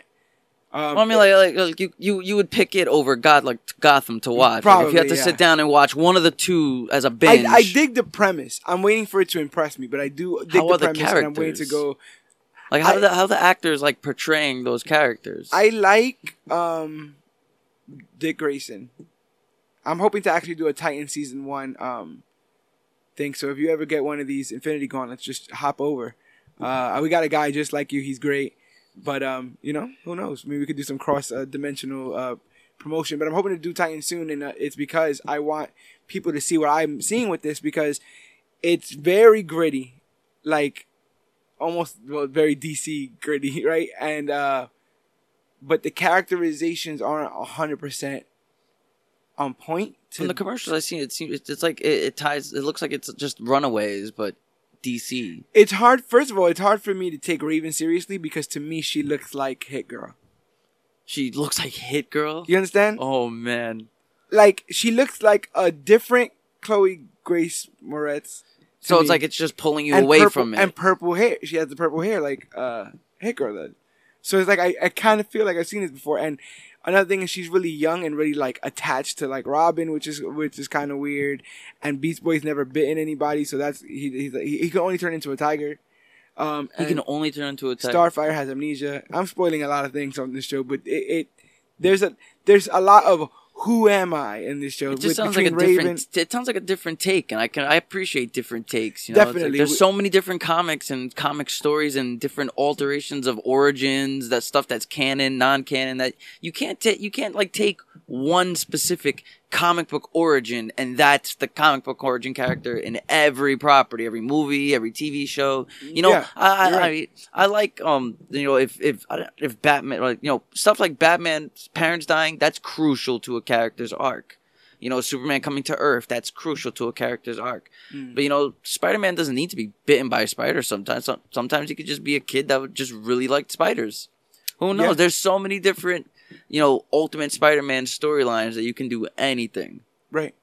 No, and you think of characters like Harley Quinn, who had they stuck directly to the comics would not even exist. You that that's that's a creative decision made upon on a part of an animated television show that yeah, wasn't like gone, wasn't she made for the TV show and then brought into comics? and now she and then now she has in, a movie. So like, what kind of weird? And then then for something like that, then you can't ever really have a true origin for a character like that because it, it, it was brought into comics from a TV show. So you can in the comics you Well, can the- make its origin anything. Well, the only thing about that was she for, for out of all things, she had her origin on the show, which is that Mad Love episode, which is where they pull everything from.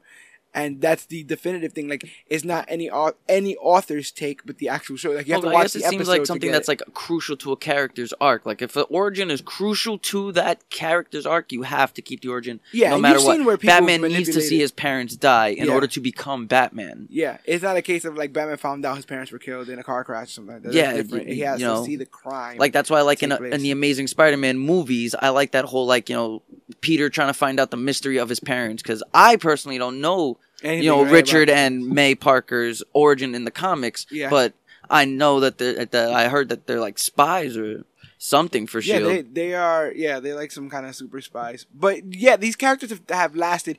Batman One Thousand comes out next year. oh, Um, that's beautiful. I mean, Batman One Thousand, Detective One Thousand, Detective Comics One Thousand, which is you know a the thousand Batman book. detective comics. Yeah, uh, uh, Action was one thousand last. Well, this year, sorry. Next year it will be uh, Detective. So these characters last eighty plus years if you do Speaking right. of things that are lasting long times, Marvel, 10 years of the cinematic universe. I remember, I, I will never forget, I was in military school Uh-huh. and my father came to visit me for a football game. It was an away game. He drove all the way to like upstate Pennsylvania to while I was facing another team. And we stood in a hotel, and when he went, he came back from Blockbuster. Oh no, Hollywood Video, because they didn't get it out in Pennsylvania. He came back from uh, Hollywood Video with two DVDs to watch. One was Tropic Thunder, and another one was Iron Man. Two thousand eight. Yep, Iron Man, and I'll never forget it. I threw on Iron Man at like twelve o'clock in the morning, and I was. Bl- I knew about Iron Man because one of my cousin's favorite superheroes is actually Iron Man. He grew up on the Invincible com- on the Invincible Iron Man TV show. He had toys. He had every. My cousin Clark. He always showed me that he loved Iron Man. So I knew who he was, but I never like paid attention to him. My Iron Man uh what do you call that? Um, my first inkling of Iron Man, honestly, is Marvel vs. Capcom. Really? There's a photon, the torpedo, and uh, and uh, the proton cannon. Yes, proton, Proton cannon. I remember that move. Um, and barely anything else. Like I knew he was on the Avengers, but I knew nothing about like Tony Stark or any of that kind of stuff. Um, it's funny because I was in my first year of basic training. I had just did basic training, and I was doing my advanced individual training, which is your specific job training in um, the military. And so that was like in the beginning of that was very military, right? The, the you know Oh, that's that's crazy. We were both a- in a military background setting while He- experiencing this. he's in a uh, Humvee when it gets an ID, and you know uh, that's how he gets put in the cave and stuff. So it, it definitely spe- uh, um, you know rang true to me.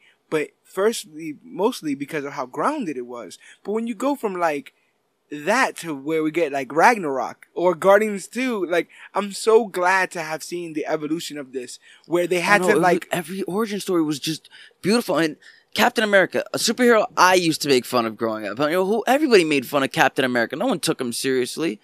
And then I watched Captain America in the first Thor the same day because it was a spe- it was like one of those uh deals on uh, on demand. yeah, So they came with two of them. yeah.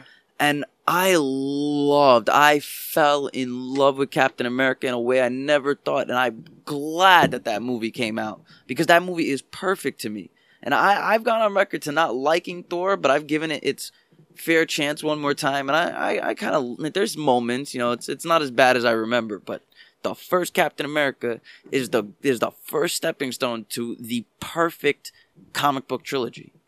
Just, uh, just well, par- uh, Parker, Ah, because it's yeah. for Marvel. It's the perfect comic book trilogy for Marvel. Me, I say, Dark Knight is the perfect comic book trilogy for DC. Yeah.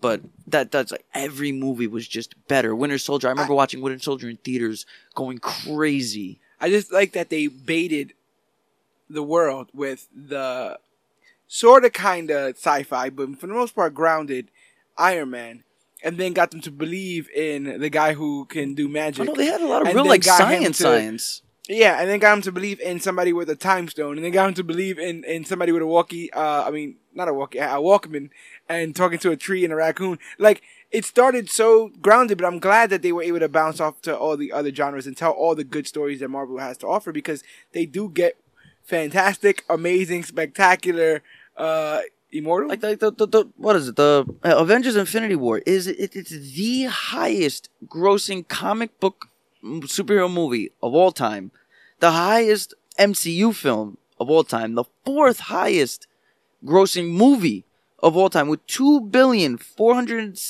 forty six million nine hundred one hundred and one dollars. Like yeah, it's it's ridiculous. And before, like Iron Man, the Iron Man trilogy, as far as gross wise, that was the best comic book trilogy because they were on the top five gross highest grossing movies of all time. You had Iron Man one, two, and three, and now it's the Avengers trilogy as the highest top ten highest grossing comic book movies of all time. It's ridiculous because these fans keep wanting to go back for it. I saw Avengers Infinity War in theaters maybe like six, seven times. But I that's what's funny about that though is that normally, uh, you know, when a franchise or somebody comes out with a film, um, and it is, you know, um, it hits this. Well, first of all, this doesn't happen every so often, but this in particular hit two billion dollars, right?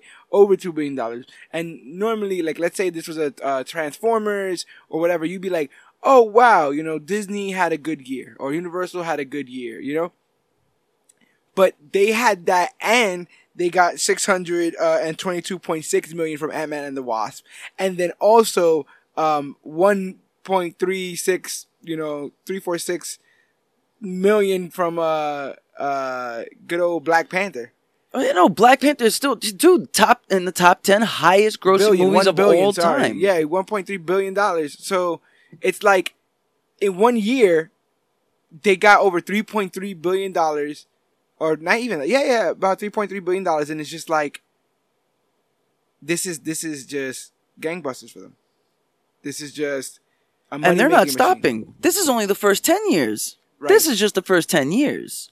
You know, just because their their cat their actors are going away and they're not signing properties anymore doesn't mean they're not. Captain Marvel is gonna own a new wave. We are what on phase five now? Phase four? Phase four? Yeah, uh, Avengers four will cap off the end of Phase four, three. Uh, yeah, but Avengers and Black Panther weren't the only movies that came out in 2018, even though both of them were great. And I'm telling you the truth, Black Panther uh, sort of kind of impressed me. I, it was a different kind of story.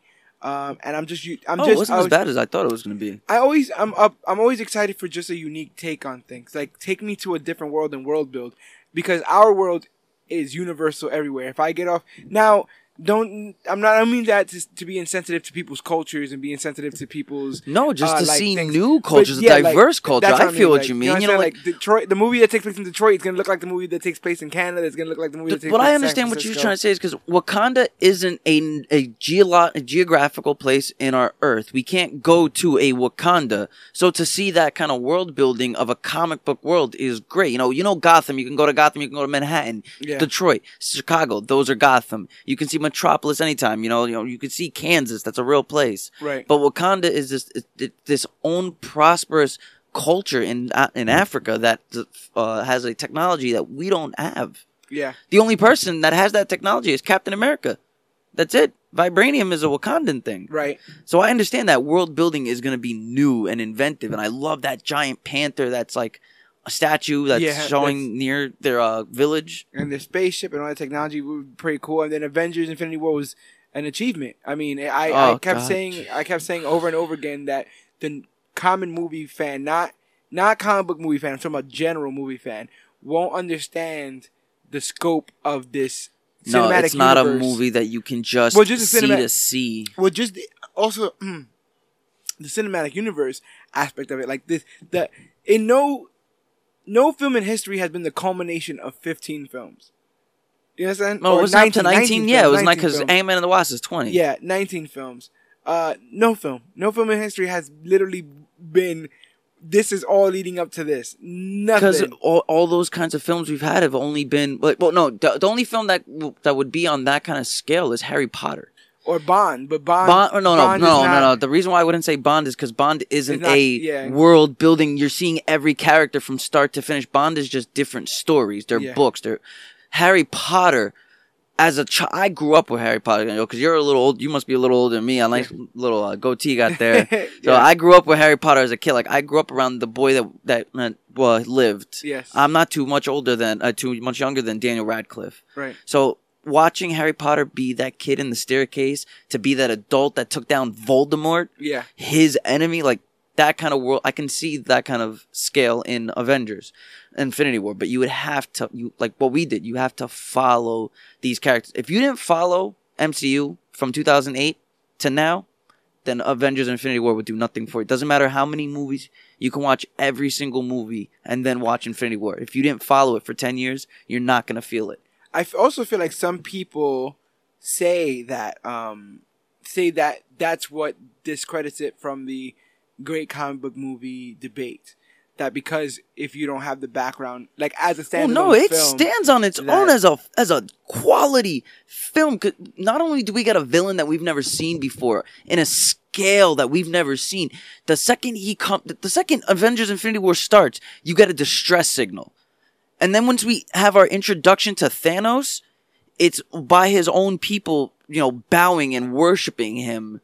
So this isn't an Avengers film. Let's not get it twisted. This is a Thanos movie. This was his film. He's the protagonist, and the antagonist is the Avengers trying to stop him getting the gauntlet and all the Infinity Stones. So that's what that this movie stands on its own.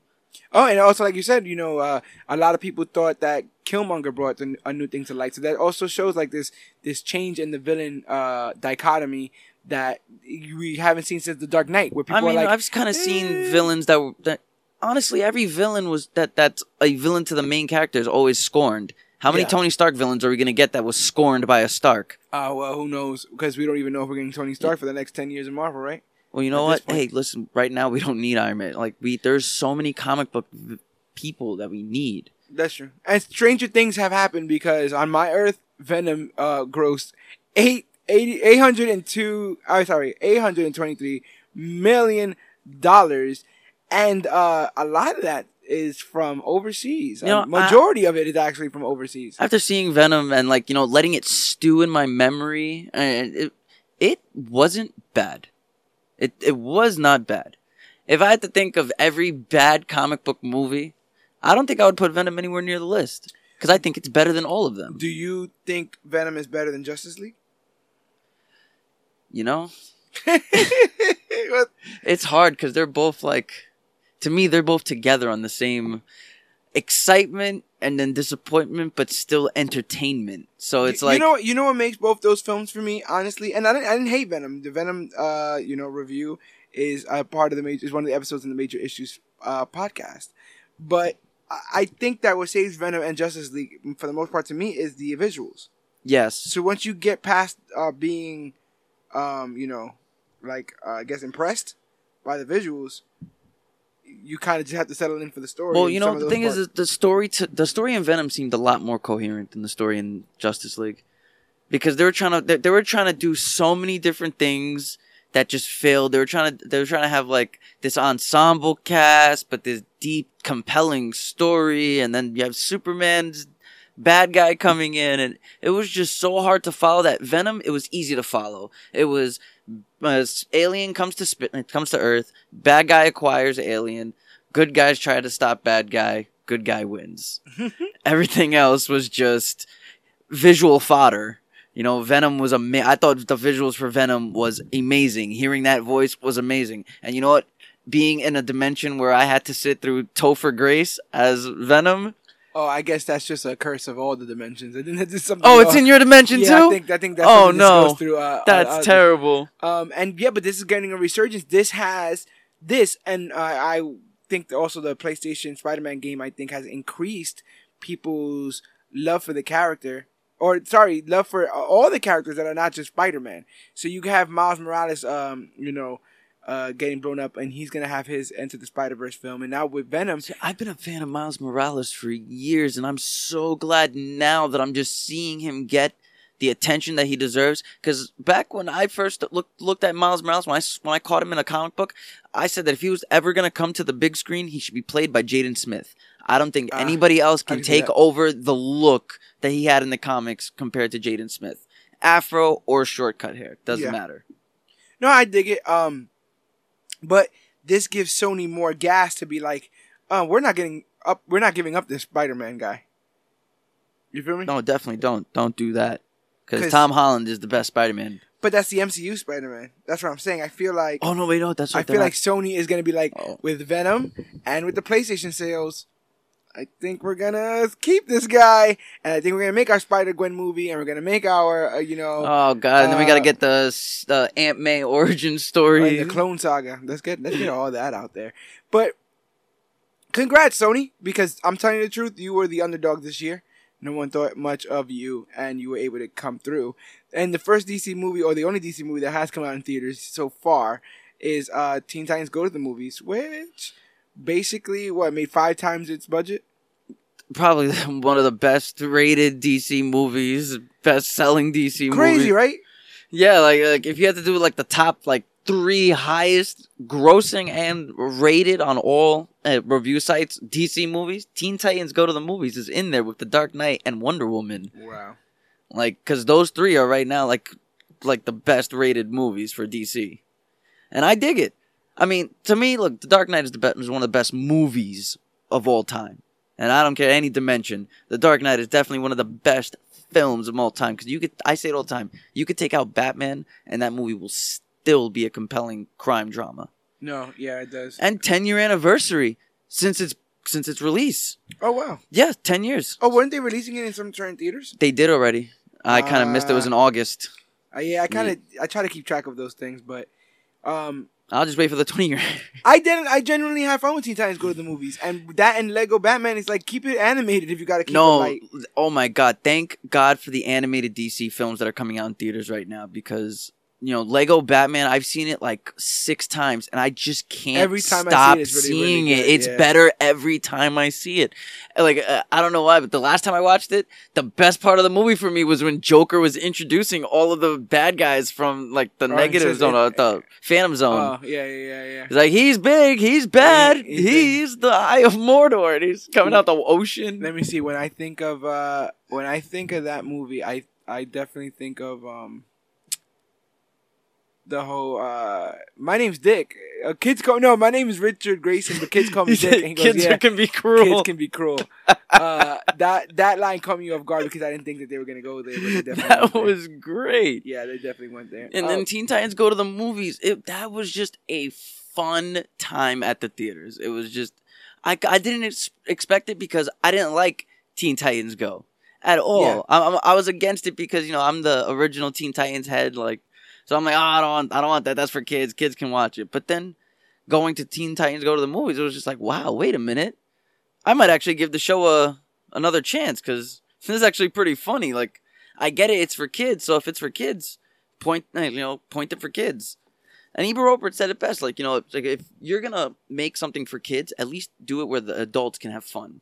Also. Yeah, and you don't also got to make it like because sometimes when people hear that that adults have to make, have fun too, is a lot of wink, wink, nudge, nudge stuff, and I'm not a fan of that either. Like I want you know what I'm saying? Like just be straight up with me. Just you know, say it how it is. No, like, I'm much like, bigger. the- all the jokes, the soundtrack. I downloaded the soundtrack that crack an egg on it. Like Oh, all yeah. of that was just great.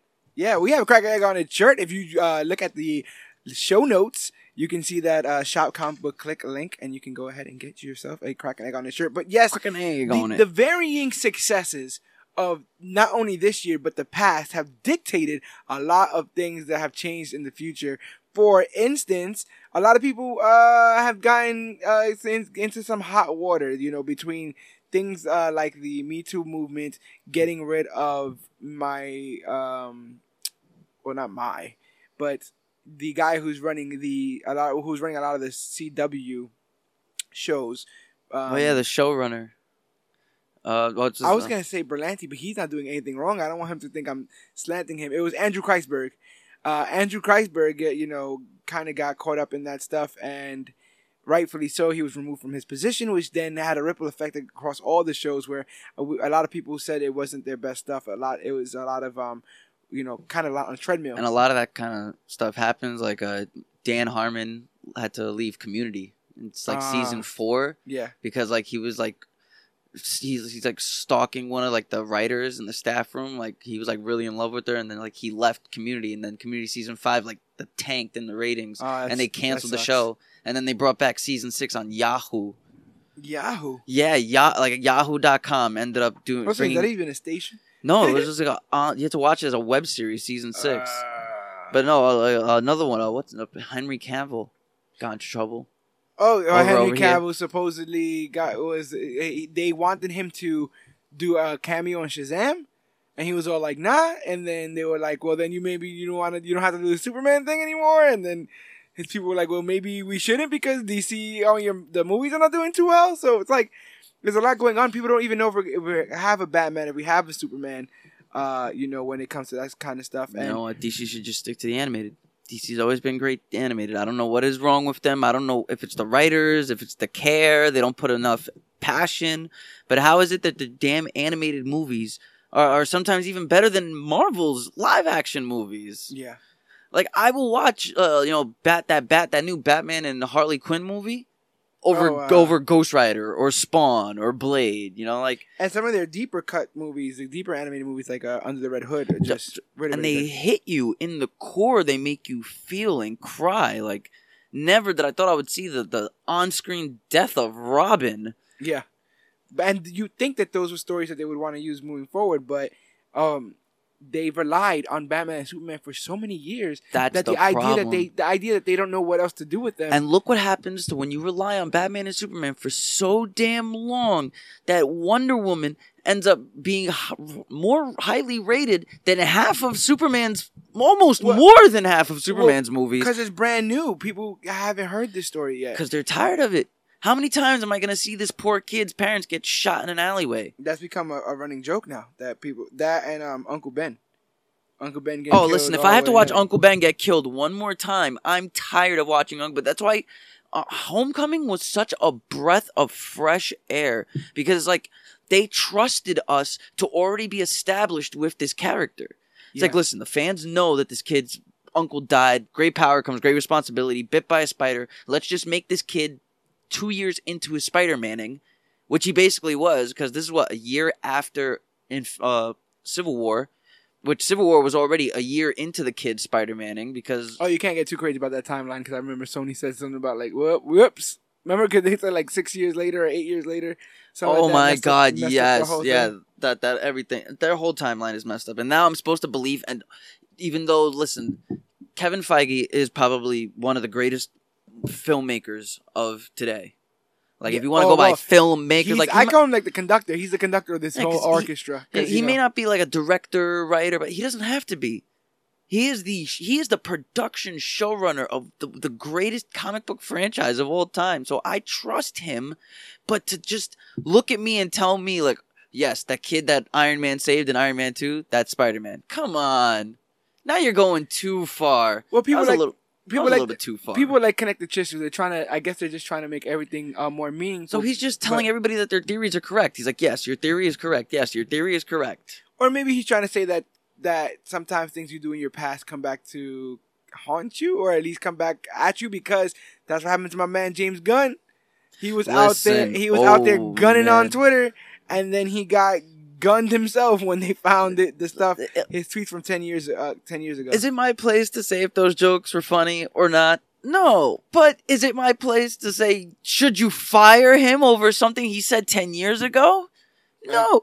I Look get at this. that. I get that. I don't know about your timeline, but it, but in my timeline, Disney got enough skeletons in their closet to bury a cemetery. Oh, I get that. Yeah, So- see that. To fire James Gunn over some of these tweets, and uh, some of these tweets are a little bit like you know over the line. Let me- What's what one I got here? This hotel shower is the weakest ever. Felt like a three year old was pissing on my head. Eh, it was it's, it's a joke towards the, the water pressure of the shower nozzle, but it wasn't that. but I, but but it's also the idea that a lot of this stuff, a lot of the stuff that they say, um, is pedophile and like a kid, offensive, kid, yeah. kid related. I think it was that the idea that they start, that it connects dots. Like, it's like when someone says something racist, and at first you're like, "Wow, that was kind of racist," and then you're like, "Oh, and that other thing he said was kind of racist," and oh, and one day he said, you know what I'm saying? Yeah, you know what? trying to Make- recontextualize making everything. edgy, making edgy posts on social media and actually, you know, doing something are two different things. You know, I understand people going after Harvey Weinstein. That man is a disgusting pig. You know, sexually harassing over 150 female yeah, like, actresses in the last 25 years. That's disgusting. You know, but James Gunn never did anything. He's never even been accused of doing anything. No one's ever came to light and said, "Oh, 20 years ago James Gunn touched my leg." yeah, no, I get that. You No, know, you're right. So so for him to say something edgy and to be accused or be, you know, like found guilty is two totally different things. And the things that this man did in the MCU, you shouldn't fire him over. I just I mean, listen. I don't know if you, I don't know if one could because you get into a sticky situation when you start saying that somebody's legacy should outshine their uh the things stupid negative- posts. negative Stupid negatives. posts. And it's not Yeah. like he even he wasn't like disparaging race or anything, but No, no, you not listen. In the days of the of the fires comes the days of the hires, and I don't know how you feel, but I kind of um kind of nervous about Joaquin Phoenix as Joker. Well, I'm a I'm a little good with that, but um, with as far as the la- last thing I want to say in the James Gunn situation is that it ends up becoming a sunrise sunset situation because while he did get fired from there, it seems like they picked him up for Suicide Squad too. I mean, Suicide Squad One was basically Guardians of the Galaxy, just you know, like if you went to bought a Krasdale or American Choice instead of Kellogg's.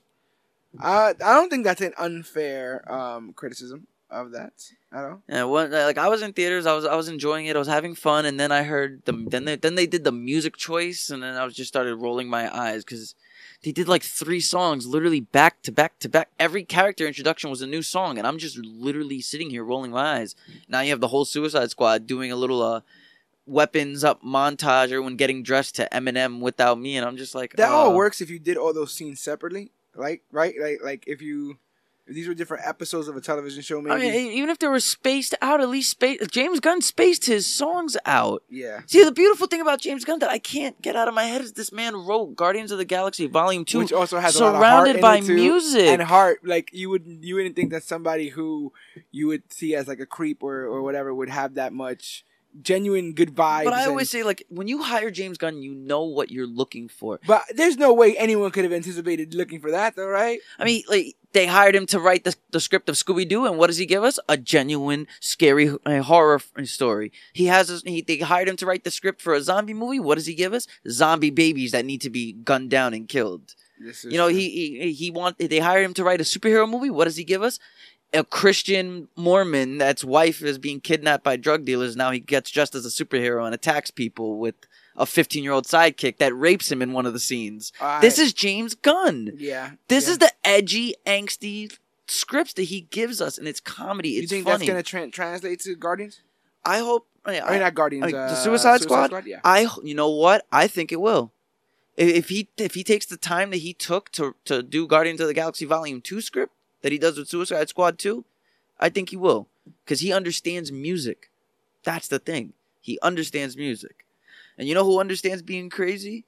Joaquin Phoenix. Once again, I don't know Oh how to yeah, feel yeah about bringing him. it, bringing it back up. I can't because Uh, I'm still nervous about him. I like I I don't want to watch any any trailers. I don't want to watch any clips. I seen the pictures of him in the outfit, and that's all I need. I I want to go in a- blind. Are you not a Joaquin Phoenix fan? I am a huge diehard Joaquin Phoenix fan. That's why I'm scared. Because I, I, I, I like everyone goes to these certain roles and that he's played to to show craziness and Walk, Walk the Line is a very good role to show me if you want to show a unhinged, disconnected Joaquin Phoenix. There's her where he falls in love with Siri. yes. Uh. I think not was it. Uh, we're still we're still here. Where like uh, he plays like himself, where he's supposed to quit acting and become a rapper yes. with uh, Casey Affleck. yeah, that's the one where he was going around doing all that like weird promotional stuff, right? No, and then but then you have his more like you know like heartfelt roles like Signs. I felt Signs was a very like Signs is not a family movie, but he was a very family oriented character in that movie. So like there's a lot of different. Joaquin Phoenix has range. He's a very talented actor. You know, little brother of River Phoenix. You know, rest in peace to another lost soul gone too early. But just Joker is. A, I feel Joker is a very particular role that not everybody can do, and it takes a certain. It's like every ten years, it takes every like twenty years, it takes a certain actor to play it right. I can see that. You had in the '60s, you had Cesar Romero playing the perfect golden age Joker, the jo- uh, the joke, uh, no Silver Age, sorry, the Silver Age Joker, where he's more laughs and gags and, and than killing. Twenty years later, we have uh, Jack Nicholson giving us a great Joker that Mark Hamill in the animated series took to another level. But then when we had Heath Ledger, I don't feel that we're gonna have an actor in a very long time that can do what Heath Ledger did. This would definitely be a different um Joker, but you know what's also kind of weird is that this idea that this is going to be in, on an Earth that's not, you know, concurrent with the one we've seen so far, and then also people on DC side, like I think one of the heads over there was like, oh, by the way, um, we should have been making these movies a long time ago. These these inconsequential one shots. Yeah, but I um, also don't know what it is with this trend lately of wanting to have like villains have solo films where the superhero is not even in the movie. Like yeah. Venom gets a movie where Spider Man doesn't exist. Joker's getting a movie where Batman probably doesn't exist. I, I just feel like people are trying to strip the property clean. You know, like literally trying to trying to gut. Because they're trying to find Like what when you get a vehicle and they just strip it from all the parts to see what they can sell. Well, I feel I they feel like also know that. Joker is a very high rated character as far as fans go. Like they you know the fandom for Joker is crazy, so they're gonna want to see a Joker solo movie. I think it's all money. In my head, it's money, money, money. What's gonna make the most money? A Joker movie is gonna make us some money after having a Justice League flop. And who knows what direction DC is going in general because of that big news that also ha- came down where Geoff Johns stepped down as the uh, president of the DC film uh, branch. Yes, and now we Um, have a new president. Yes, Walter Hamada. Um, and one of the first things that came out of DC also was that they were getting uh, Ava DuVernay from Wrinkle in Time, I believe, Oh, that uh, to direct. Yeah, to direct New Gods. But I mean, it's oh the, the, no, the, the effects look oh good. no. The effects look good. Yeah, but then you have Justice League. Yeah, you're right. Yeah, you, we, I literally just made that point five minutes ago. uh, but no, no, no, you're, you're right. Yeah, you're definitely right with that. Another hire is what I find to be great is comic book movies going into the roles of more diverse behind the scenes people, you know, I writers, directors, Ryan and now like guys like Ryan Coogler, uh, Patty Jenkins directing a, a, a female uh, Wonder Woman movie that like goes duh, crazy. like, Like- a duh, like I mean, uh, hello. Well, I mean, different timelines. My Wonder Woman's a man. Oh, His well, name is I Roger. Ah, I like that. I like that. but uh, Marvel hires its first female composer, uh, Pinar Toprak. I heard that she's the first composer of uh, like any comic book movie. Yeah, the first female, Female, the first the female first to- composer. the yeah, first female been- to compose. We've been watching silent movie. films for, for the last twenty years on my earth. I don't know what's going on over here, but yeah, it's it's good to see. Um, it's good to see that they are they're not they're shy, they're not shying away, and I wonder if it's because of that success of these what, what are they, what are these fringe demographics? I mean, come on, people. We're, everyone's human. Like if you have the talent, you have the talent. Know, exactly. Like, you know, you have the talent, do the job. I don't care if you're a guy, girl, or, you know, dog. If you can compose an amazing, heartfelt, compelling score, then do it. I don't know. I think I care if you're a dog. You If think you care if you're a dog? a dog director? Call the Airbud people. I think I have an idea for the next movie. well, I mean, the uh, rumor is I heard in this dimension that uh, uh, Blade and Spawn were both directed by a dog. oh wow, Rottweiler, too. Uh, I, wow, that's that, that sounds that sounds pretty cool. I I, I dig that. Uh, but we have movies in the docket. The last two movies, I guess, right, of uh, comic book movies uh, left in 2018. Will or three movies will be the re-release of Deadpool Once Upon a Time and Deadpool. We broke we Yeah, chopped what it up is a little this bit about Deadpool that. Once Upon a Time? in uh, Deadpool. Yeah, is it like supposed to be like uh, Deadpool 1 and PG 2 It's supposed to be a PG Deadpool 2. A PG Deadpool 2? So it's the same thing, just. So it's like if Deadpool came out on TBS. Right, but but with new scenes to then stick to then So what between the whole my whole, dude? This is like the third Deadpool two movie then, because you have the original theatrical release, Yeah. then you have the Deadpool super duper cut, yeah. and, now you have Deadpool Once Upon a Deadpool. But uh, the funny thing is, that a lot of that super duper cut was stuff they couldn't show. So now imagine it even gutted more, right? Because the original movie would be gutted from the super duper cut. oh, oh, okay. So the super duper cut would be uh, would be the act like a director's cut, Right. So, so and then the theatrical cut is what we What- all saw what, in what, we- what was allowed to be seen. so and that's why the jo- a lot of the jokes were like longer or different. right, Okay, Yeah. I like the super They duper played cut. a lot more in the super duper cut with the idea of him committing suicide. Like there's that that uh, is in there more, and so is the Hitler. Um, That's the hit the Hitler baby uh, Hitler ending credit scene. strangulation, yeah. Yes, thank God because I heard they cut it.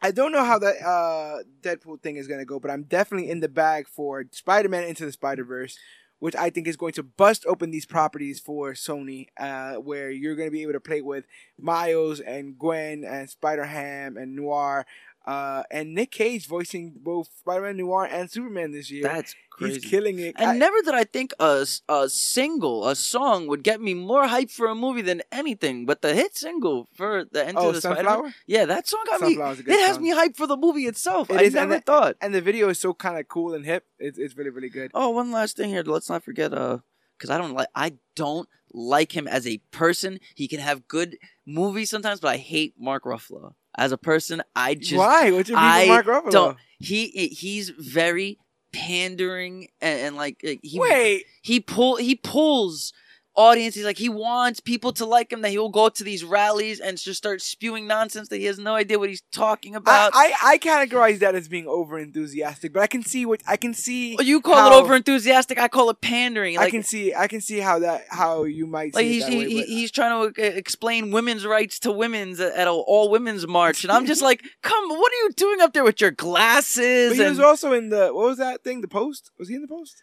I haven't seen the post yet. I want to see the the Maybe new that. that new Tom Hanks movie that uh came out like it was like came out last year. When It is Tom that Hanks going to be in a, in a superhero movie? you you want to hear a funny Reed fun fact about Yo, Tom Hanks? Reed that Richards? Tom Hanks. Yo, wow. Let's do that. Want to hear a fun with fact about Tom Hanks? What's up? Both Tom Hanks and Colin Hanks both played an interpretation of Mister Rogers. Oh wow. Tom Hanks is in the new Mister Rogers movie that's coming out, and Colin Hanks played Mister Rogers on Drunk History. That that is kind of. I cool. find that funny. Wow. Yeah. Oh, that's funny. Uh, so But yeah, Mark Ruffalo. Since I hate him, I'm kind of glad that he opened his mouth and got himself fired.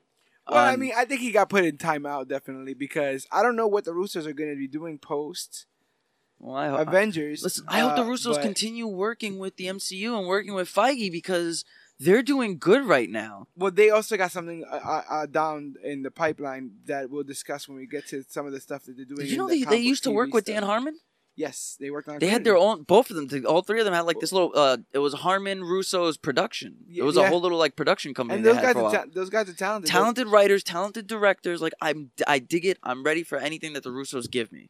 But the entire world is waiting on bated breath for Aquaman. That- Will this be another thing that sinks, or will this be a thing that floats? Or give me more uh, water-based I like Patrick. I, Is I like Patrick gonna be- Wilson. Is this gonna hook us, or are we gonna step on a starfish? I, am not getting good at this. It's gonna is this stink like jelly- tuna You gotta pee on it if it stings. Under the sea. Um, what do you think? Uh, is you think it's a flip a coin situation? It could be good, could be bad, or do you think that what you've seen of it makes you have a lot of faith in it, or Patrick Wilson will sell me on the movie because I am I am a diehard Patrick Wilson. Anything he's in fan, anything that man is in is gold to me. I think he's a great actor who deserves more credit, and he's very underrated. Now, I I I love um what's it uh A Team. Love A He Team. says, "You didn't save the world; you mutilated it." That's his uh, Watchman line. Yeah, like he's great in Watchmen as Dan. What was his name? Dan that. Hurlbert. night, night, night owl. Night uh, Owl. Dan, blah, blah, blah. Wow, somebody's gonna crucify me for that. Yeah, I can't remember his last name either. I was gonna say Dan Jurgens, but that's not Damn- it. That's, damn he's a writer. something. That's a writer. Um, Dan Night Owl. He was great as Night Owl. You know. So I can't wait for him and got, to he got be. Willem Dafoe in his first comic book movie since the Spider-Man franchise.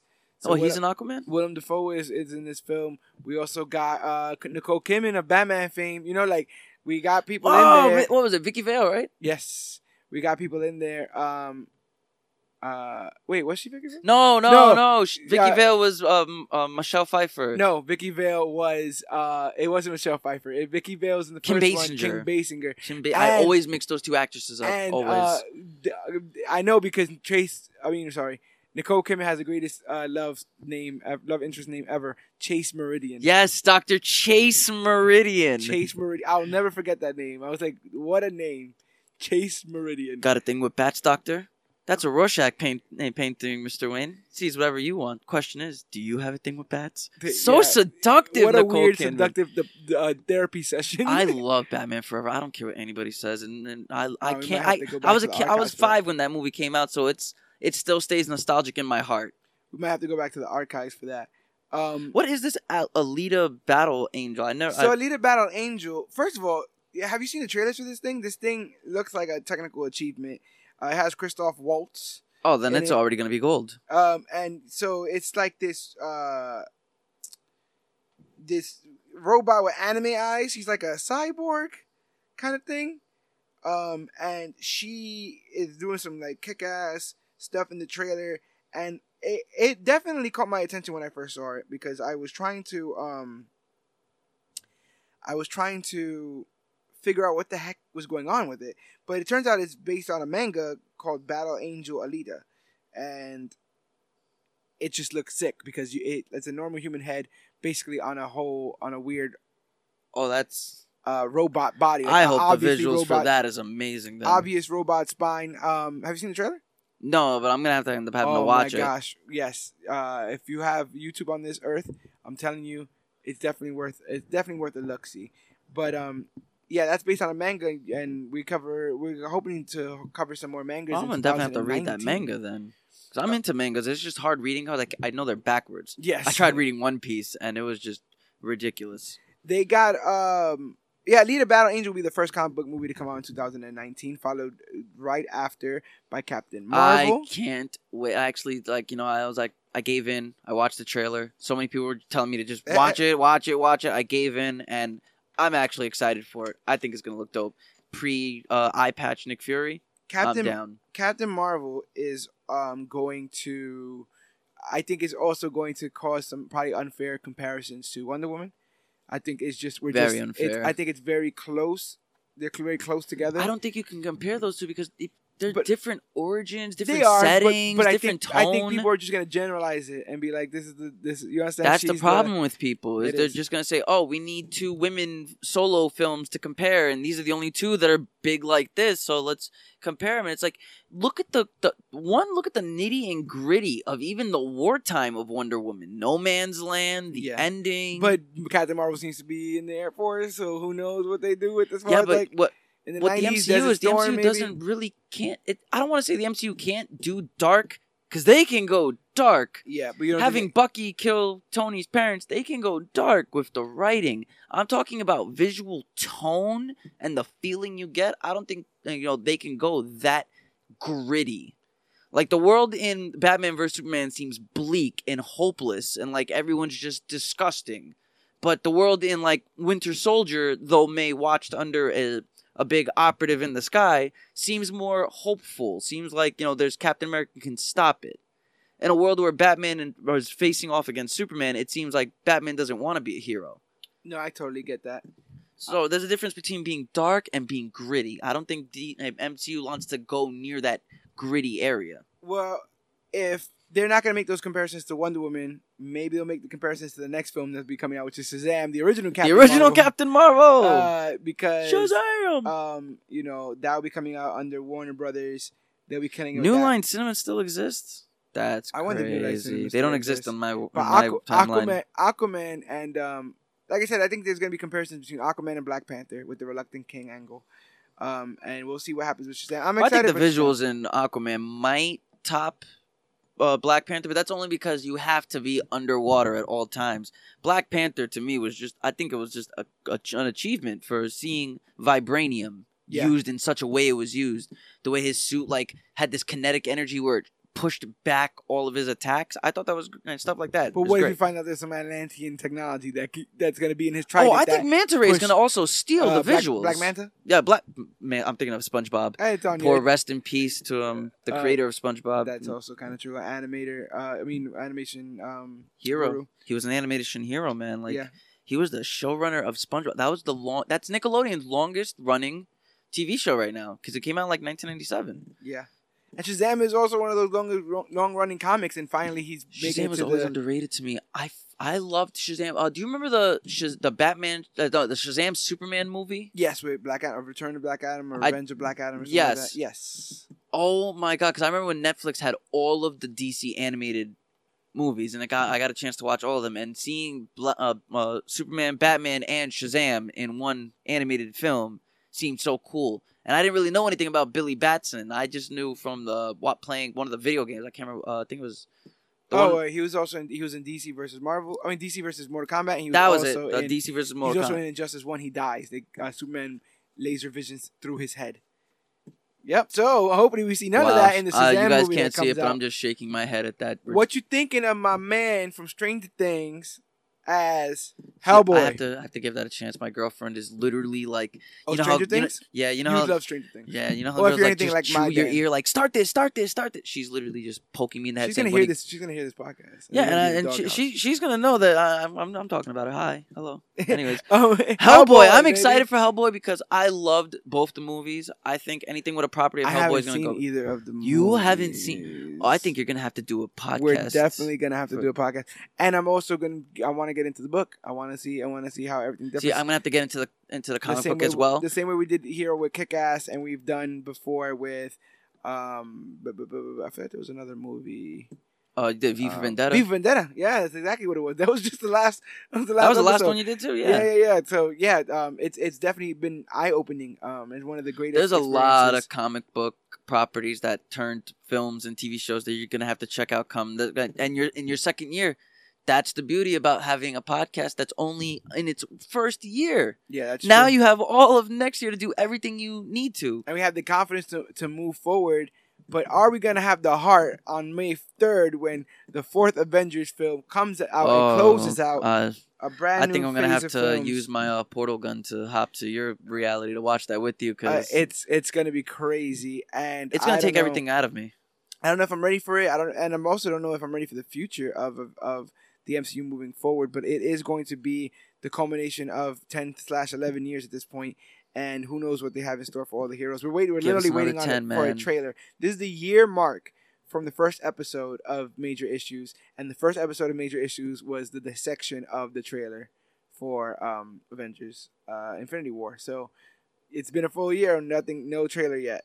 So we're getting, we're literally edging. We're in December now, so this is what five, six months away. Yeah. Which usually they they put the Well, I don't know if no trailer is gonna be able to top that Avengers, uh, the number, the second trailer, the one where Captain America grabs his gauntlet. I also wonder Oh. if they will pull the trigger again and pull it up, move it up, um, move it up to April like they did last time. Oh God, keep it in May. I want to see it. It's on my birthday. Keep it. I'm gonna. I want to go all of May.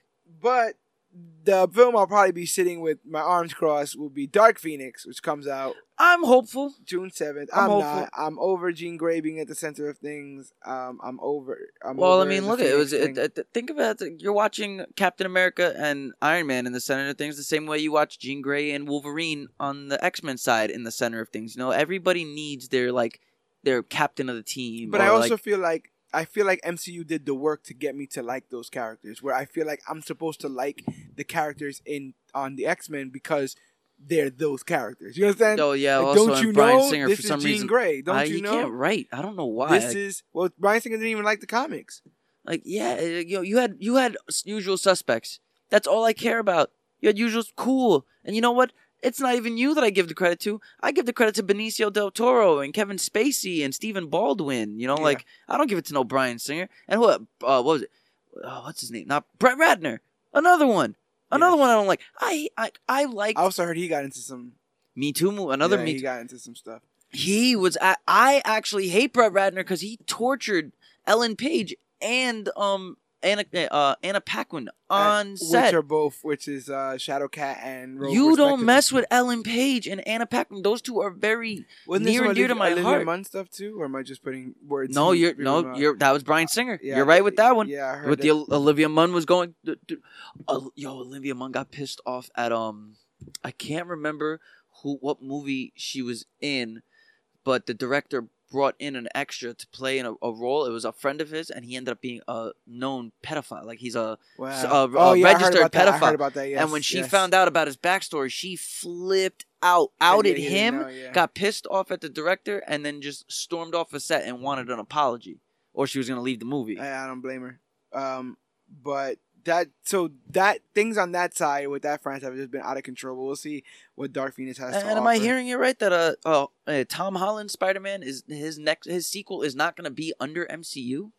Well, no, to- well, it, it's always been under Sony. MCU has just been making them, which is kind of so weird. So so is it that Sony's gonna go back to making them? Because I don't think I can take another Avi Arad Spider Man. But I wonder if they're going to write a back door somehow in Far From Home when it comes out in uh, July because Do we have writers yet? Because jo- John Francis Daley pretty sure was great was as the John Francis Daley wrote the original script, and if anybody that doesn't know who he is, I'm gonna tell you right now. If you've seen the movie Waiting with Ryan Reynolds, John Francis Daley is the guy that didn't have a word to say throughout the entire movie until the end.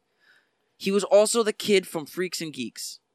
I was about to say he's from he's on Freaks and Geeks. Yeah, he's the kid from Freaks and Geeks. That is the writer for Spider-Man: Homecoming. So, like, I hope they bring him back. If not, give me David S. Goyer.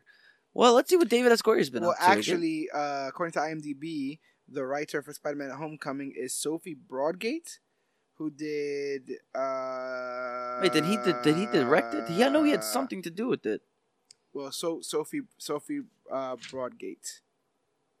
Uh, which is funny because Far From Home was basically written by a committee. Yeah, it was like six people that wrote between the director, two screenplay writers, and just other people. But Besides Far From Home, I'm kind well, you, you you would think with it written by committee, it would be an absolute mess. But when you think of absolute no, messes, was... it, nothing comes to mind to me How more. How is it these six people managed to actually squeeze out a coherent story, and they work together in that writers' room probably really well? Well, sometimes one person can squeeze out a coherent story because they've been working on like we said again no one's really looking forward to uh, dark phoenix all that much and still we're getting uh, another x property with new mutants coming out august 2nd and uh, do you have do you have any idea who's in that?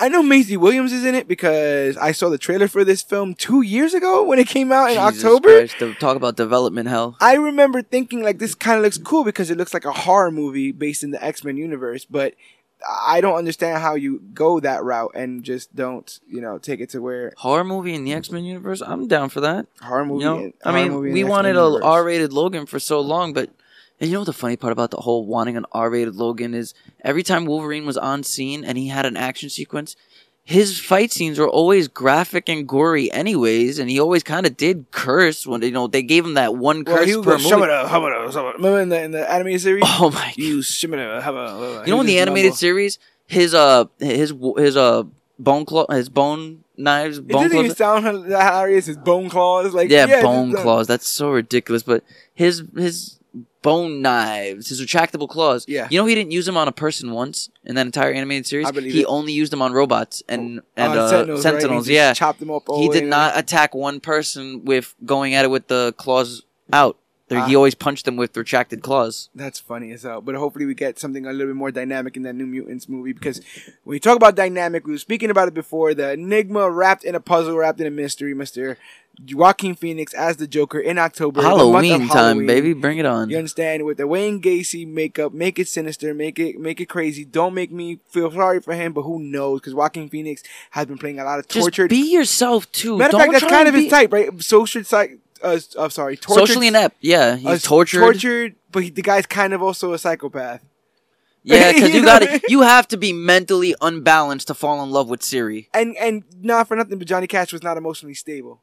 No, no, Johnny Cash was not an emotionally stable real life person. So And I, I also saw another movie where he's with Gwyneth Paltrow. There's a movie with him, Gwyneth Paltrow. He's I know what you're talking he's about. socially inept, and uh, he's yeah. So, uh, yeah, that that that's gonna be good. But what's crazy is even though these movies have been doing a lot of heavy lifting, the TV has been killing it.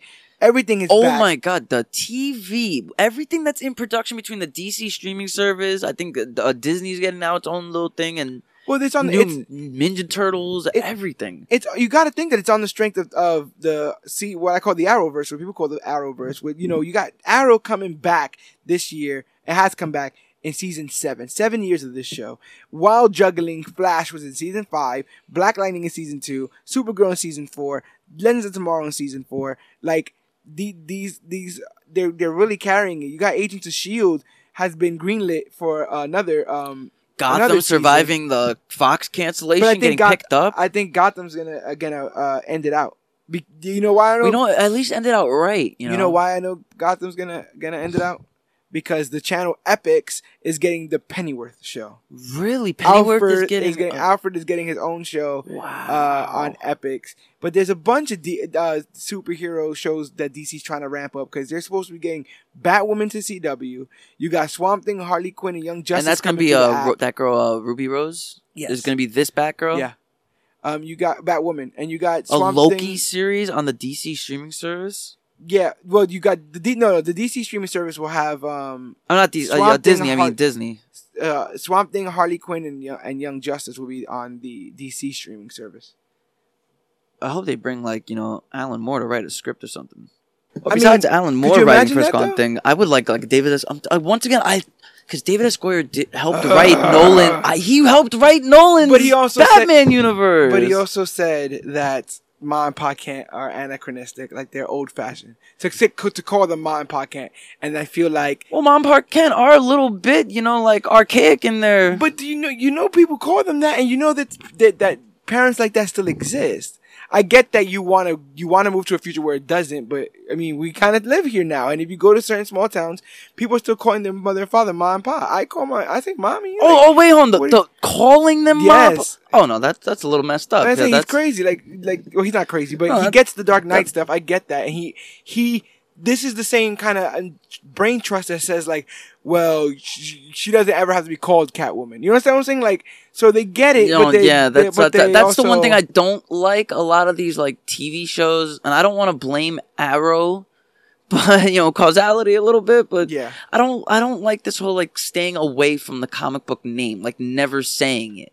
All right, right, no, Like I. I, I they like, eventually got to him, like- calling him actually the Green Arrow, but they did the Hood and the Vigilante for forever. yeah, Flash they were the calling Streak. him. What were they called? They were calling him the Archer for like two seasons. the- the, hooded yeah. Archer, Yeah, like yeah, something yeah. like that. Like you know, Yeah, Like I, right. I don't like uh bat like Nolan's Batman. He doesn't really call him. He, he, they don't really call him Batman too much. Like Joker called him Batman through the whole movie. Yes, you know, you know, a lot in Dark Knight they called him Batman, but like Batman Begins, You really only hear him say it once to Right. like Falcone, like pick someone. He's like, "I'm Batman," like that's it. But And the truth is, like you, like you said again with Batman, you know, um, we were talking earlier about Batman and Superman, and you know their staying power and stuff. There's always going to be a Batman show. So the idea that Gotham exists, the idea that Batman, I'm waiting for a real Batman TV show. I mean, But in the same a sense, real Batman TV I'm show. also kind of glad that they're taking chances on other properties, like we said again with Swamp Thing and Harley Quinn and Young Justice. Um, Disney Plus is literally taking every chance in the world with Loki, Scarlet Witch, Yeah, are these like there's gonna be TV shows? Yeah, Ro- uh, Rocket and Groot, Bucky and Falcon, Loki, Scarlet Witch. Like they're Oh really come on, Bucky to. and Falcon. They don't even like each other. but they're both Captain Americas. They both eventually become Captain America. So I think that, that you can end up telling a kind of sweet story with that. so we're gonna get a Loki series. yes, but if they- we're gonna do that, I also they're- heard they're it's gonna- confirmed that he's dead. So I don't know Yeah, how they're gonna do this. I know how they're gonna do it. Ragnarok. They during the time before Ragnarok, oh yeah, because. Loki was playing Odin. Yeah, So as that whole time that Loki was playing Odin, there must have been some sort of war or fight. That is time we have not seen. So we it'll be very interesting to see if uh I'd be down for a Scarlet Witch series. if they do that. Like uh, I spoke a little bit about Titans.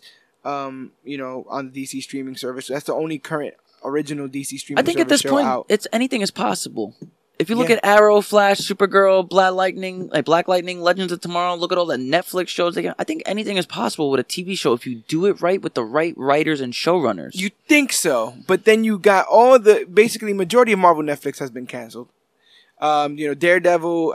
We covered Daredevil on major issues. We covered Daredevil Luke Cage on getting major issues. I liked season three. We covered Iron Fist season two on major issues, and all those shows got canceled. I think um, uh, your podcast is bad luck, my friend. It might be or the best luck ever because maybe those shows move over to the Disney streaming service. We don't know yet.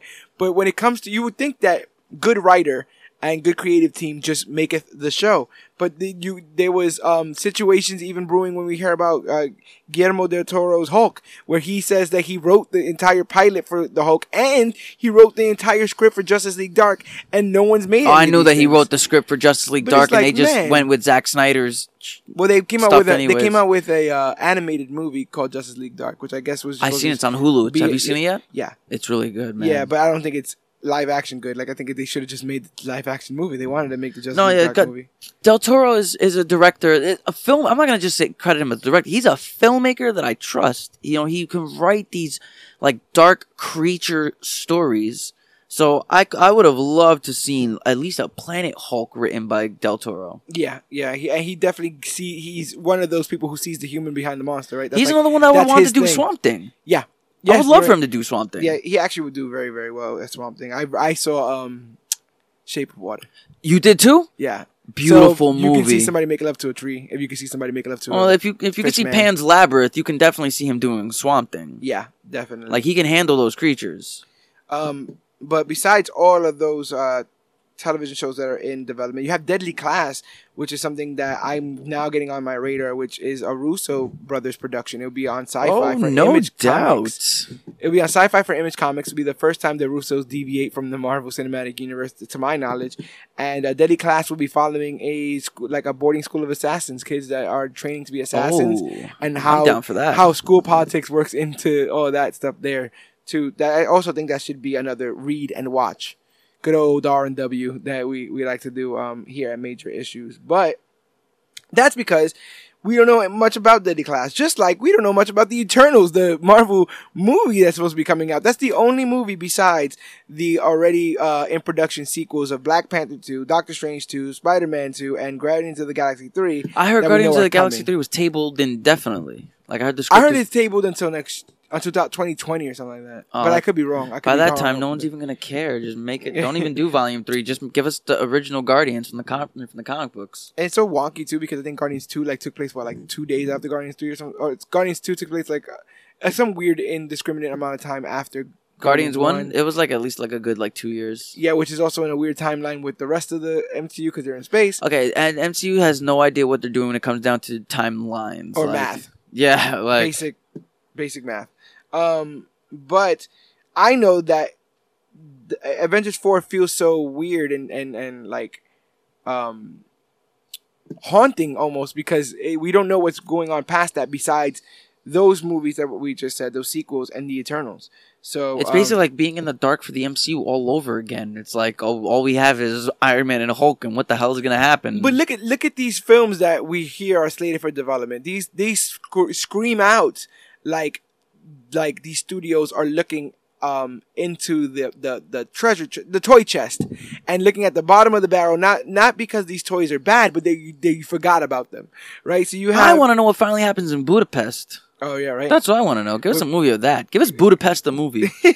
you got a Black Widow movie supposedly in development for Marvel long time coming I'm surprised they, they did Captain Marvel before her to tell you, to be honest but um she I don't know if she there. would ever. I think they didn't know if they, she would have sold to the fans. Like That makes she's sense. probably in the same like joking category as Hawkeye. Though I would see a Hawkeye movie in a I would heartbeat. I would see a Hawkeye like Netflix or Disney Plus series. I think that would be pretty cool. a Hawkeye Black Widow series would be a dope series, like And them had a- before the Avengers. And they had a Black Widow Punisher movie, I want to say, and that was pretty cool. It was like an anime style. I think I remember that. I just never seen it, but I think I remember seeing like a poster of it. James Franco's supposed to be trying to greenlight the uh, Multiple Man movie. And I hope he does it. I, like when actors. I like when actors do that. Like when jo- uh, Joseph Gordon-Levitt tried getting Sandman When they up take and running. when they take a chance, like uh, Seth Green's Green Hornet. Yeah, I hope. 'cause I actually liked Seth Green's Green Hornet. I didn't think it was bad because I don't have any like Oh, prior Seth knowledge. Rogen's Green Seth, Ro- Hornet. Seth Rogen, yeah, Seth Seth Rogen, because James Franco was in that one too. Yes, was he? But yeah, he was a he was a bad guy. Oh wow. And I don't really have too much knowledge of like the original Green Hornet, but I knew it was like Bruce Lee. Like he that was his creation. He created the show and brought it to America. That's why Bruce Lee played the original Kato. Yes. So I knew that, but other than that, I really had no like prior like visual references for the show. But when I saw the movie, Jane, uh, Seth Rogen in a superhero movie, I'm down for that. And he looked cool doing it. Just you know, this fat guy with curly hair, just kicking the crap out of people in a in a tux. That you sold me. I Yeah. got that. Well, if you like, well, if you like Seth's, you know, um, supposedly Evan Goldberg and Seth Rogen are working on the Invincible movie to come out for Image Comics. Uh, that's one of their mainline, um, you know, comic books like Walking I'm Dead, down for it. Spawn, Invincible, uh, a couple of those uh, uh, titles, and this is like one of the ones people have been waiting on for a while. A younger um, hero who gets superpowers and dealing with his uh, kind of stuff. But yeah, Seth Green or, or Rogen, damn it, Seth Rogen. Well, Seth Green is also a brilliant writer. Yeah, Seth I was Rogen actually and Evan Goldberg. rewatching- That's basically what one half, oh, one third of the uh, the Lonely Planet, Lonely Island. No, Lonely Island is uh, Is Adam- Evan uh, uh, Goldberg on that? No, no, that's um, his name's Andy Samberg. It might be Evan Goldberg too. I, I don't really know. I don't really know too much of the There's a lot of fumes going on on this planet, on this Earth, and I think I, ju- I think I'm I'm You know, because some of my brain because the the problem is, is this is the same world that Mad Max Fury Road exists on. Ah. so like you know, so all blood, my blood is chrome. Yeah, all the- all the my blood is boom- chrome. all the boom booms took all our wordy words. Oh yeah, yeah, I get you from the before four times. Yeah, the way before four times. so, um, Silk, uh, Jackpot, and Nightwatch are supposedly three properties that Sony's going to try to pull out of their hat. Uh, Silk is, Silk is like, uh, the reason why I get kind of tongue tied with Silk is because I don't like how she was created, but I, I acknowledge that the character exists, and I don't think she's a bad character. But her origin is basically, what if that same spider bit somebody else? That's who that is. Yeah. Oh So- hell no! So you understand that's the kind of spider from Spider-Man died. But it that was the whole point. But that also reminds me of the last son of Krypton. Oh well, here's his cousin. You understand? That's what. that- That's uh, eventually that when you was read that into these also things. makes me think, man. I never really thought about Yeah. that. I never put two and two together with with, with uh, what's her name, uh, Kara. Carl. Yeah, So so it's like.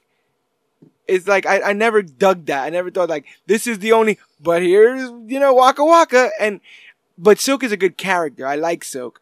Um, and they, there's also this weird thing where her and Peter always want to do each other because they're we had they have like the weird pheromone because they were bit by the same spider. just so they're unnecessary. There's like so panels of them just screwing. And What? For, and for a very long time, her costume was just silk, like just the webbing. She made like a web outfit. She was naked and just made a web outfit, and then she would fight crime in that until she eventually. Oh god, that's like that a- uh, softcore uh, pornography from like 2000, No, Spider legit. Girl or something. She, um, her name is Cindy Moon, but Jackpot and Nightwatch. Cindy I'm- Moon, that's yeah. dope. uh, Jackpot and Nightwatch. I'm not too familiar with. I think Nightwatch is the guy who finds somebody in a mech suit, and when he unmasks them, it's him from the future. What? Yes. what? That's like Fry going back to Right. become his own grandfather. yeah, so I think that that's that. But um, you know what's funny? Out of all the in- movies in anticipation, the one comic book movie that's not a comic book movie that I'm looking forward to is Glass.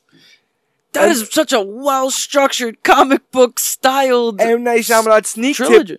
trilogy, sneak tip comic book trilogy that'll be uh in theaters next I year. I will still. It goes without saying that Unbreakable is one of the best superhero. Even if it's not a comic book, it's one of the best superhero movies to me of all time. One of the best written.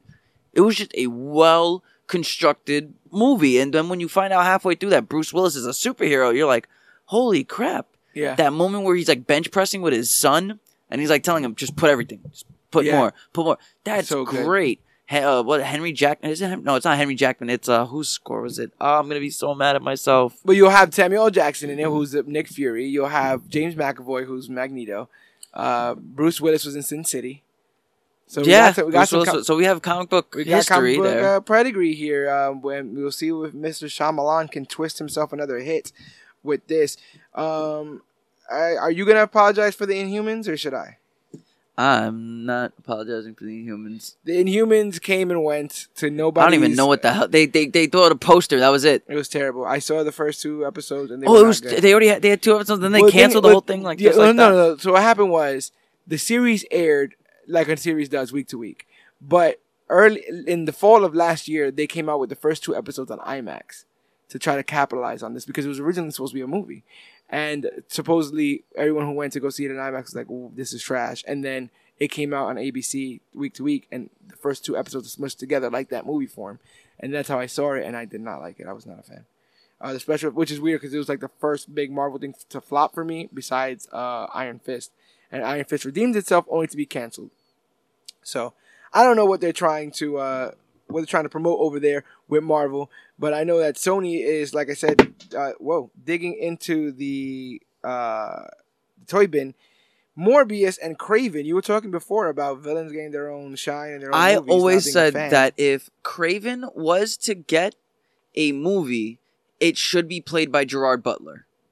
I don't think anybody else but Gerard Butler could be able to capture that like accent, like that's no, not accent. What kind of accent Yeah, am I thinking? no, Like I that, get you. Aus- that Australian accent, that like you know, like dingo I ate my baby You know what's weird? I don't. I wouldn't mind like Justin Theroux, but he's too skinny. I guess, right? Justin Theroux, he's way too skinny. He has like a but I feel like he can get that mustache no, soul he's a- patch thing you know thing down. is, he's more of a writer than anything. Like he wrote Tropic but have you seen that man's body? What what what body? Justin Theroux's body. Actually, no. Uh, yeah. Because every time I, see I'll him in movies, like the last movie I saw him in was uh, Mulholland Drive, and he plays a, a, a Hollywood director. Like you know, he's like always this sleazy Wall Street business. He, you know what kind of reminds me? He reminds me of like he would be like the little brother of uh, the dude from Burn Notice. Uh, what's his damn name? That stupid actor from Burn Notice. Michael Westen's character, Oh, uh, the, oh, oh. the character Michael Westen. Ah, but gosh, like, why, why? I don't remember. He was in Hitch also, but I could I always like get them together. Like I just can't see him as like. But if he if you're about to show me a picture where he looks like uh, Jonathan Lipnicki does now, I mean, if you people listening get that reference without He's just- googling it. You know what I'm saying? So my Wow, man, my okay. man, my man is. Oh, because you've seen the leftover, so he's on the he's on the leftover, so you have your frame of reference. so like, I guess that would be him with a beard. You understand? Like, put just put the just put the lion vest on him. that send him out. I mean, I would maybe, honestly, maybe would, he needs more muscle or I something would, like that. I would but throw him out there as like an Agent Venom, man. I would throw him out there as like a as, give He him could a even do a Reed Richards, maybe. Yeah, man, give him a character that with with like some je ne sais quoi, you know, give him something with you know like moxie. Kraven, I always said like Gerard Butler. If he, Oh, Justin Theroux also helped co-write Iron Man 2. oh really? Yeah, man. Or Gee. maybe write it straight up. Hey, listen. A- after finding out that he wrote Tropic Thunder with Ben Stiller, that man has my Well, undying I- respect for I everything. dug him as an actor first because of things like The Leftovers. And when I went back, I was like, wow, this guy's been like writing some of the stuff I've seen. Yeah, incre- and- incredible. and one of his best roles to me was in Parks and Recs as Oh, yeah, Leslie as, Knope's uh, one of her first uh, boyfriends. Yeah, the one that Anne. That Anne used to date that, uh, Anne used to date. And uh, yeah, she got Brandano. It's all jealous because Brandano was trash. And uh, what's his face? hey, Brandon, it's his trash. Brandano is his trash. Um, we lost the great Stan Lee. Oh So my there'll- there'll be god, no- I am so. At least on my earth.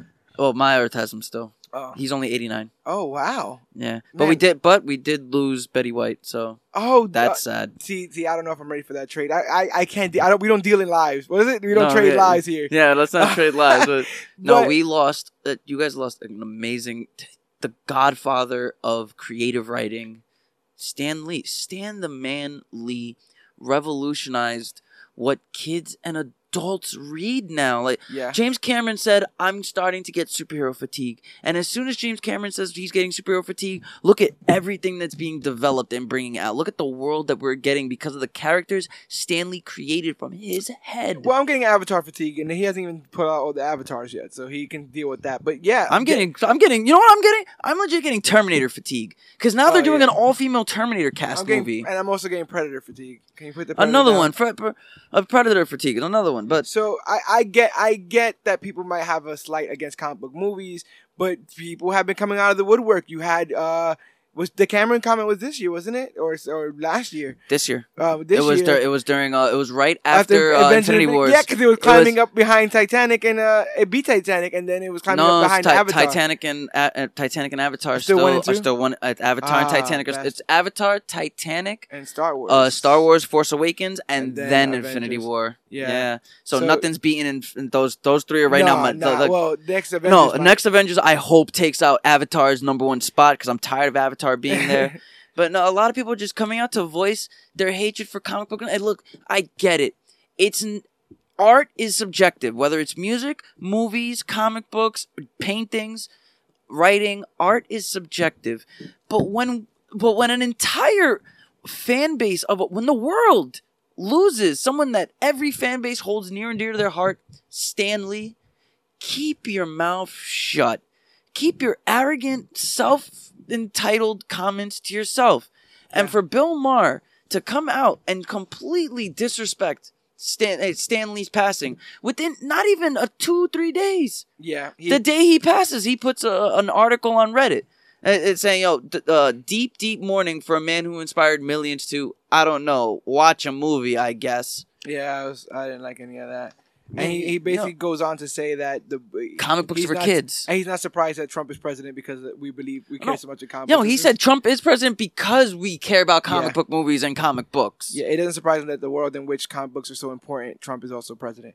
Which is it's such a such a cheap shot. Maybe he's just there to get you know that attention. He's just there to garner. No, he he those- is those uh, he is and- very anti political correctness. So I understand. He remember he's a comedian first, right. but there's a fine line between making a joke and then completely attacking a man's legacy. I also feel like there's so many other mediums out there that that send negative messages or are just trying to use their fan base. Where comic books has legitimately saved my life and has the the the pure adulation I've gotten from recommending comics to some of you guys uh, on my earth and The to- friends and- you've and made, the the the, friends I've commu- made, the the- connections, all of that there's no there's no um, shame there's no judgment i've been to comic cons i've dressed up to the t and i've gone as a regular person there's so much love and acceptance in the comic book universe and the comic book movie universe What's that i the difference understand between us now and our parents going out to see all the James Bonds? or, or the star wars or all the Star Wars, or, Trek. or the Star Treks, or, or, or us growing up to watch Harry Potter. There is no difference. This is universes, franchises. but you but he don't get it because he didn't he didn't get it so we don't get it so he because he's doesn't, you know. sixty years old, and and Stan Lee's legacy was is going to be hundred years farther than his legacy will ever go. He was nothing more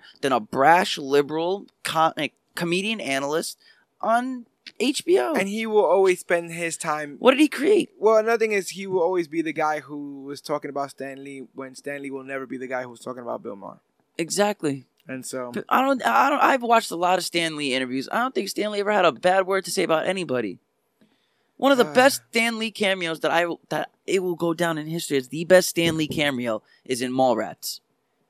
When he was just explaining to Jason Lee his le- his li- you know creating comics and he made Doctor Doom out of his own anger and you know the Hulk was Right. him. And the way he explains how he created these characters, it's, it's, he's a legacy that will I- never be topped. yes, and I definitely try to, you know, emulate some of that. I, I, you have to put your passions forward and you have to put your efforts behind your passions to see them to fruition. And I think that's something that Stan got, and he tried to share this idea of inclusionary uh, medium, and that's what I'm trying to do here. Oh, we never excluded issues. anybody. The X Men were, were was a, a a take on the civil rights movement. and Doctor, I mean uh, Professor X is handicapped.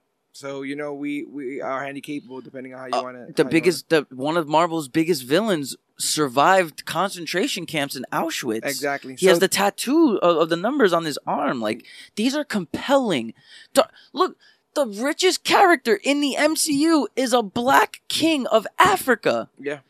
Like that is that is diversity and, in, and inclusivity that you will never be able to see again. The man was a modern day Shakespeare, a modern day Homer. He gave us mythological gods that we can idolize for years to come. That saved your life, saved my life, saved whoever's kid's life. You know, you you can't you can't just say a bad. You, there's nothing bad you can say about Stan Lee. I can't find it. Yeah, I mean, some people would, would point to like they say like, oh, he was he just he was more of a showman and he's taking credit for things that maybe. Okay, and I mean, it is what it is. I I'd rather not get into that. okay, so so then so Vincent Kennedy McMahon was nothing then. it's the same thing. It's kind of sort of the same thing. I get it. So I- CEOs are nothing. right. It's really the inventors and the R and D departments that deserve all the credit. It's not the CEO that started the well, I company. think credit should be should be spread, but uh, they- like you said again, Credit should always go where credit's due. It's just Yes. classless. It's just classless at the. At It is and point when he did tasteless it, yeah. to say the least to come after a man that did nothing to you. Yeah, but I, I I get it and I understand. But um, I'm hoping to share um Stan's message and and bring this uh inclu- inclusivity. Inclusivity. Inclusivity. to- I had the all- word before. Uh, uh, with this click, you know, the click is the group, the comic book click, and we uh, here are part of major issues.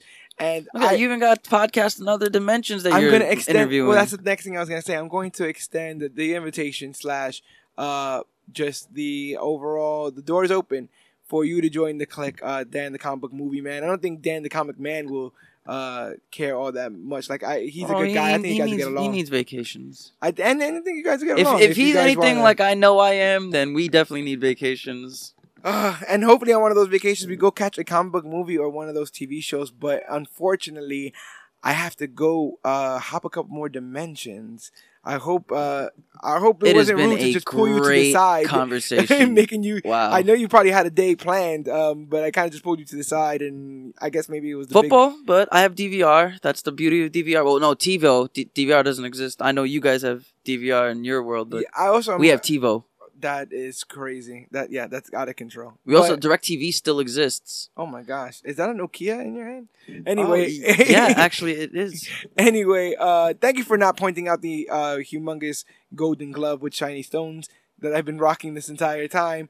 Um, no, see, I just figured that it was just you know a birthday gift from your mom. So oh, that's it. It's high just- fashion on my planet. I'm actually a king. I'll get back Oh, to that nice. next. Uh, yeah, I'll show you my castle when you come by. yeah, I have a my girlfriend Furiosa. You will love to meet her. She has one arm. You know, Oh, great things. Yeah, I think that is definitely my cue. I'm I'm gonna get out of here. Uh, but thank you so much. Excelsior, my friend. Thank you so much, uh, uh, Dan, the comic book uh, movie man. Let's get out of C137 and let's try to get this thing back home. But to tell you the truth, I don't really know how this works at all. Uh, I guess I pressed this thing. Whoa! Whoa.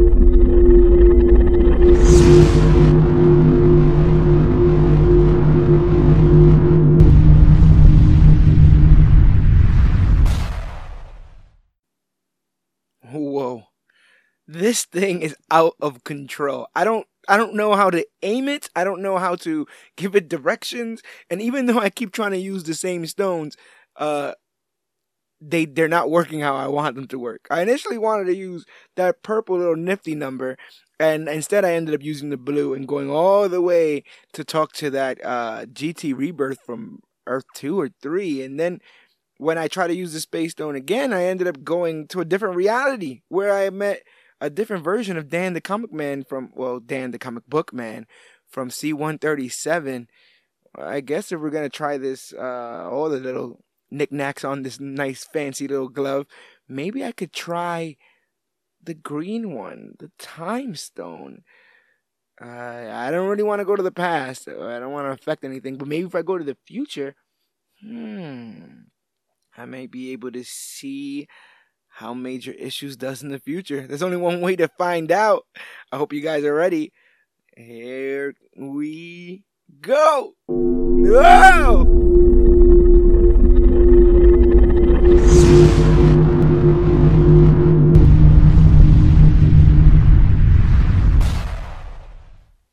Whoa! What? What the hell? I think George. I think it might have worked. Hello, George it's George. Uh- But from how many years ago is this? Holy crap, you're so young. Is that is that you, Yogi? yes, it's me. It's Yogi. Wait, I haven't seen you like this, this version of you in in so long. You're so overworked now that Major Issues is so huge. oh, wait. Am I? What, what year is this? Oh man, it is 2035. 2035. Wow. 2035. A comic book click is it, it's huge. You've got headquarters all around the world, dude. I've gotta be careful what I say to you, but I can tell you at least this. Uh, it's gonna blow up, bud. This. What? I, I got so many questions. You you gotta at least permit me like uh, just a couple questions. Okay, okay. Uh, if we're careful, I can tell you some stuff. All right. Well, the, I can know anything about the future. Only some stuff. I'll tell you this. Uh, uh me personally, I kind of wish I had gotten in. Well, I did get it on the ground floor with you guys, but then I had to move away, and I missed out on a lot of the growth. Oh And man. Yeah. right. I I don't I don't- I don't want to I don't want to mess up the timeline, but I'm willing to risk a little change if I could give you something to help uh close that distance gap and get me back on major issues back in the year 2018. Wait. Well, I mean, look how I mean, look how fast we got to video messaging, and I could imagine 2035. You gotta have some sort of technology where we'll be able to to, to keep Yogi on the show, even though he's moved. God knows how many miles away. Well, Google contact lenses are actually a pretty common thing now, and uh, what? uh yeah, it's uh in about five years from your time. Google's gonna dip, gonna revamp their Google Glasses deal, but they're Uh-huh. gonna be contact lenses. Oh my And gosh. So you've got you you you've got all sorts of messaging and everything right in the contact lens. Uh, audio, video, anything you can do. I'll give you a pair, and I'll give you a pair for my younger self. Oh and wow. you guys should be able to continue recording podcasts together the way we were doing back when my younger self lived in New York. And I mean, you know what? Screw it if it changes the timeline. I mean, it's got to make things better. This, what a gift. I, I, I don't even know what to say. And I'm, I'm, like I said, I'm, I'm trying to be trepidatious and, and not, uh, screw with anything. But I, I gotta know, do they ever make a good Fantastic Four movie? Uh, they do, but it leads to the start of the Third World War. I Oh my gosh. I can't get into too much of how I'm, that happened. I'm so happy you, su- you survived. Well, I mean, it. I can't really tell you how it turned out, but I can tell you that uh, we we we pledge allegiance to a different flag now. Oh my gosh. So maybe, No wonder things look so different over here. but the technology is great, and movies are movies are great. What, You that's know, all that matters. entertainment Yeah, entertainment yeah. always thrives. right. So we don't have to worry about that. Don't worry about our economic and political situation. yeah, yeah, yeah. I'm yeah. worrying about I'm comics worried is still about- around. I mean, comic book click is still here in the future. So no matter what flag that's under, you know, Yeah, uh, President Hickman. President Hickman banned digital comics back Oh. in 2025. oh dear. Hey, wait, John, Jonathan, you know, I, I can't. I, you know what? know I'm not. You know what? I think I think I've said too much. This is out of control. Thank you, thank you so much for, for I well, I guess everything, and now even more because we're gonna be able to change this timeline and and add more to the click, get back to the full potential of of major issues. Wow, thank Oh, you that- so much. I'm I, I really hope that my younger self appreciates this. I've went through a lot. I went through a lot for this technology here to bring you up here, and I didn't mean to snatch you out of your time like that. But I had to do this. This this might be the butterfly effect that stops World War Three. People, I think I think, you know, I think I think we could do it. I think we could change this timeline. Wow, I thank you so much. So, uh, please don't let this go to waste. I, I, I'm so scared. one more thing. I, I I gotta know. Do they ever do Batman versus Superman again? You think as as the biggest fan of the original version of Batman versus Superman when it came out back then, I remember that. I remember that. I I want to say that when Batman and Superman got on screen again together, and actually pretty pretty, it's it's more it's closer to you than you think. The next time you see Batman and Superman on screen together, it's closer to you than you think it's gonna be, but it's not gonna be in the way that you think it is. Wow. Wow. Look at that dropping the mysterious pipe bomb. Thank you so much, future Yogi. Uh, I'm gonna keep what I say to your younger self to a minimum. You know, just to keep things, you know, on the Just up and tell- up. If you can, just tell him to stay away from those hot spicy Cheetos. Oh, They doesn't turn out well for us up here. oh dear. I, I noticed that limp. I, I I wasn't gonna mention anything, but yeah, the future's kind of I'm really really fat.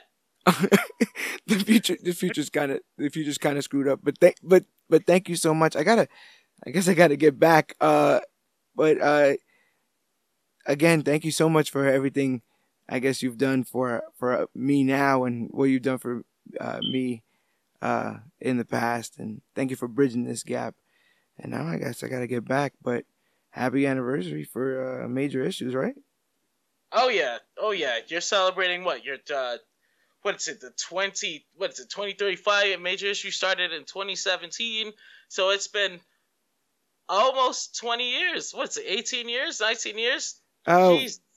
Yeah it's, it yeah it was it's one year yeah but Yeah, uh well, one year for you.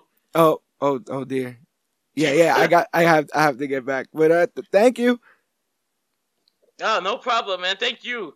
You're gonna save us, or really just me. I really wish I had been part of that. well, I'm gonna do what I can. I'm out of here.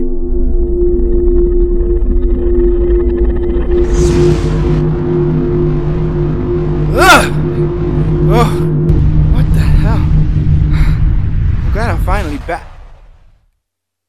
Ke- Kevin? Is that you? Yeah, it's me. Where the, where, where the hell have you been? How the hell did you get into the Major Issue Studio?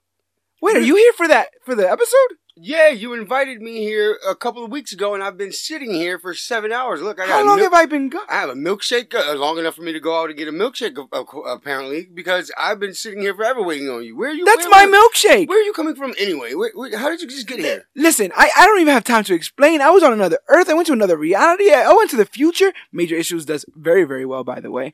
I, I literally have been scouring the Earth and the timelines and realities to, to, to talk about the Major Issues anniversary. No one else was in, in studio. Uh, George, uh, have you been smoking? Not today, but I, I in, in general. you haven't been, to the future and stuff. Wait, wait, wait. Like the actual future? That's where Look- you're coming from? Like time future? I look. I think it's it's way too much to explain at this point. But if you are here, then we should just get to. I guess what we were gonna get to. well, but yeah. I mean, come on. Let's get un- to it. Let's uh, talk about it. uh, unfortunately, we have an episode's worth of content already. But I mean, I don't mind chopping it up with you a little bit about about well, I have I've been waiting here this whole time. You might as well just end it off right here. Your, your journey No, no, the past, no. future, and present. No, I don't guess- don't act that way. Uh, Come well, well, on. you, you're the one that's coming here saying you're from the future. Listen, everything. you know what? I have all the time in the world for you, Kev, and all the time in the world for all the fans of the Major Issues podcast because we have hit a year. yeah. It's been a full year, and, it, and it's literally because of guys like Kevin, ladies and gentlemen, Kevin Arner, How's it aka going, the- everyone? I'm back. Oh, aka uh. Zeo Ranger Five. Yeah, Zeo Ranger 5 red, Turbo Lightning red, um, In Space red 5. This man has been in charge of our uh, branding, our social media branding, um, all of our logos as far as of comic book click and major issues, and just the overall aesthetic and look for uh, the podcast and um, just comic book click as a whole. Uh, and you, get, actually got to see this from the ground level. You got to see me stress about this and worry about this and go through different name changes and go through different color schemes and what do we call it and how do we do it and what apps should we use and stuff. Um, I, I guess from the outside looking in, how how has uh, the growth of major issues To and honest, everything uh, up to, to this point look to you? To be honest with you, to see everything now up into this point to see how far you've come with this this uh the podcast and let alone um the the mothership of comic book click it is fascinating. It, it- especially knowing where you where the initial the initial idea started from and where, where you were to where you're at now. It's um it took a lot of hard work and a little bit of time but wow what is that two years in the books? And Yeah. one year with this podcast uh major issues. That's amazing.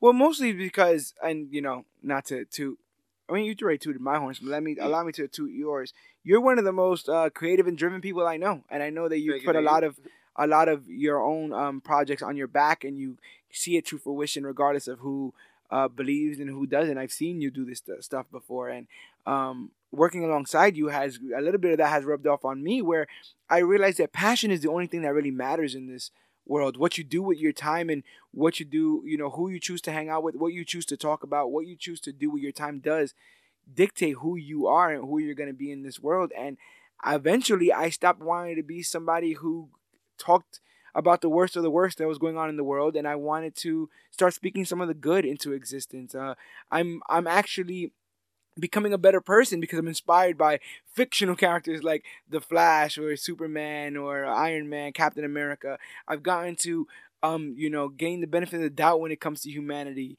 and start working on my idealism and start actually seeing human beings not for the entire race, not to come up with an entire um, generalization of everyone, but to start seeing people on the individual level and see how individuals help build things. Um, for so long I used to just credit a certain movie or a book on one person, and I realized that everything is is you know no man does what is it? No man is an island. No man can do everything on his own.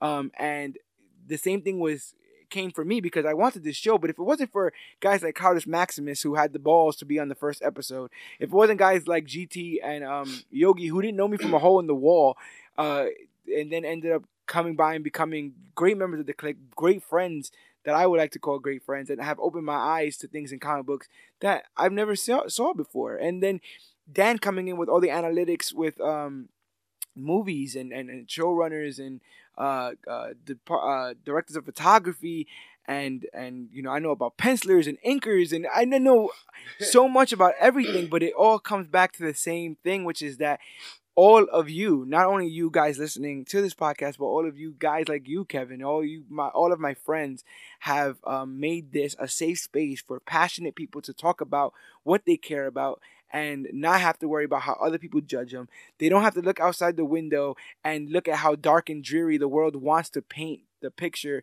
of how society is. I honestly don't believe that everything that we see in the news is exactly the 100% the truth. So if we're Yeah. going to play around with fantasy, why not go full full hog with it? fantasies that um uh have uh proven to have established themselves in the fabricana of just uh, uh, uh pop culture and people's lives. Yeah, and- these are these are the modern day folk tales. We don't Mhm. talk about Johnny Appleseed and uh, the Big Red Ox and all that other kind of stuff anymore. You know, we talk about Iron Man and Captain America. We know that Bruce Wayne's parents were shot in Crime Alley. You yeah. understand? We know that uh, Peter Parker's bitten by the radioactive spider. These are our Mhm. um, uh, mythologies. The same way you know about Icarus flew too close to the sun and he, his, his wings burned off, Yeah, and Zeus and Hercules. Like these is this is ours. They're not only ours, but they they're also ours to help preserve, to um and, and to retell in a sense. And I think you've built the ultimate platform to have these stories. sorry, I'm getting over a little cold. to have these Right. stories uh, told over again in maybe a different light or a different perspective and uh, and things like things like that. Um, this is, I mean, for me as the casual fan, you know, I'm not the hardcore guy like a lot of these these uh, you guys out here are. You guys impress me with your knowledge of this. This is it's amazing, but it's um it's good to see a, there's a spot that can cater not only to the casual fan, but it still um you know acknowledges that there are hardcore fans here who know the details. So we're not trying to um, beat around the bush or um uh, uh pretend like you know yeah. you know you guys you you really established yourselves into this medium and i think that's you put your all you went full force into all of these pages Full force. it's crazy No, I get it. I mean, um, I I do it because I care about it, and I hope other people care about it too. And I've looked at the analytics, and we got fans from all over the world. Uh, so all my fans in America, thank you very very much. And yeah Everybody else, um, around the world. Thank you so much for letting us become a global Wow. podcast. That's, yeah, that's man. amazing. Like Ireland, Chile. Spain, Wow. United Kingdom, Africa. We of- we a lot of places. yeah, man, we've we've gotten listens all over the world. We've become a global podcast at this point, and it, it's all thanks to uh, our fans out there, the click that seems to have really liked what we've uh, stitched together here. And yeah. like you said again, um, you know, diehard or novice, um, you know, new comic book reader, uh, new movie watcher, any of that kind of stuff. It's all welcome here because we're all new to something.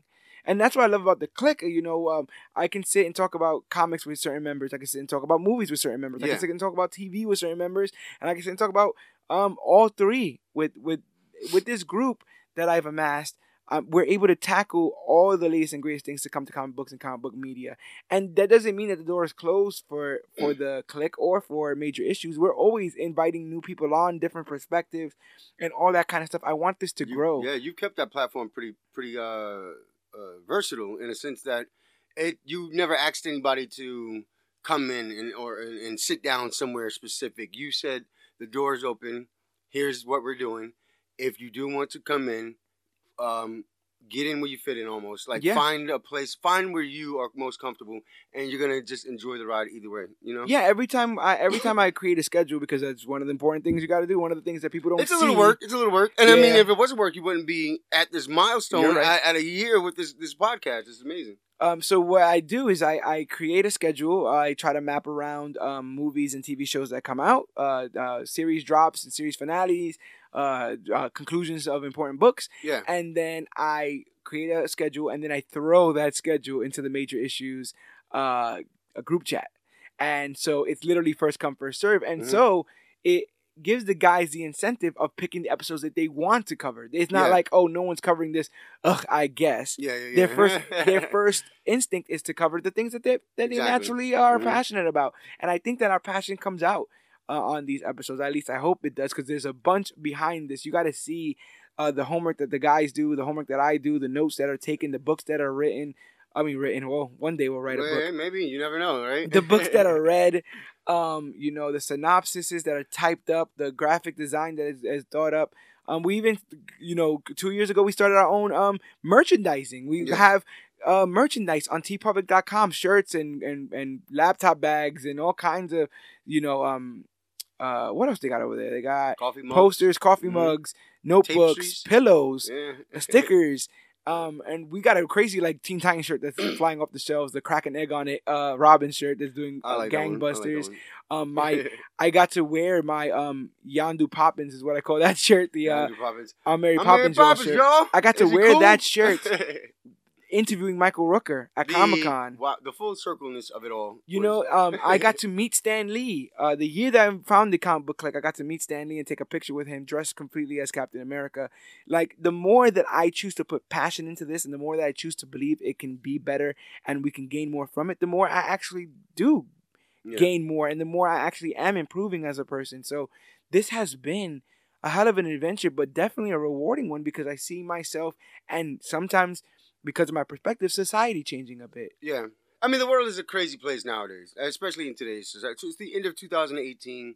We're we're we're yeah, we're blessed to see another year approaching. Definitely. It's um it's been a hell of a year for I know some probably some listeners out there right now that's listening to this and including myself. It was it was been an up and down uh, journey, but if there's one thing that you can always kind of like have a a true north to is just what you love and what you believe in. If you know that won't let you down, then turn to that in times of uh, I guess um the the bad times in a sense, you know. Yeah. So for some people it's comics, some people it's music, some people it's uh you know swimming maybe, art, you know yeah. yeah, all that stuff. But a lot of people don't take the chance to not only use that as a, I guess as a not a crutch, but uh, what I want to say here, uh, it- to have it uh, as a tool to utilize to get through life. It's um well, you you know what? It's like when you see people lining up at a movie theater, right, or something like that, like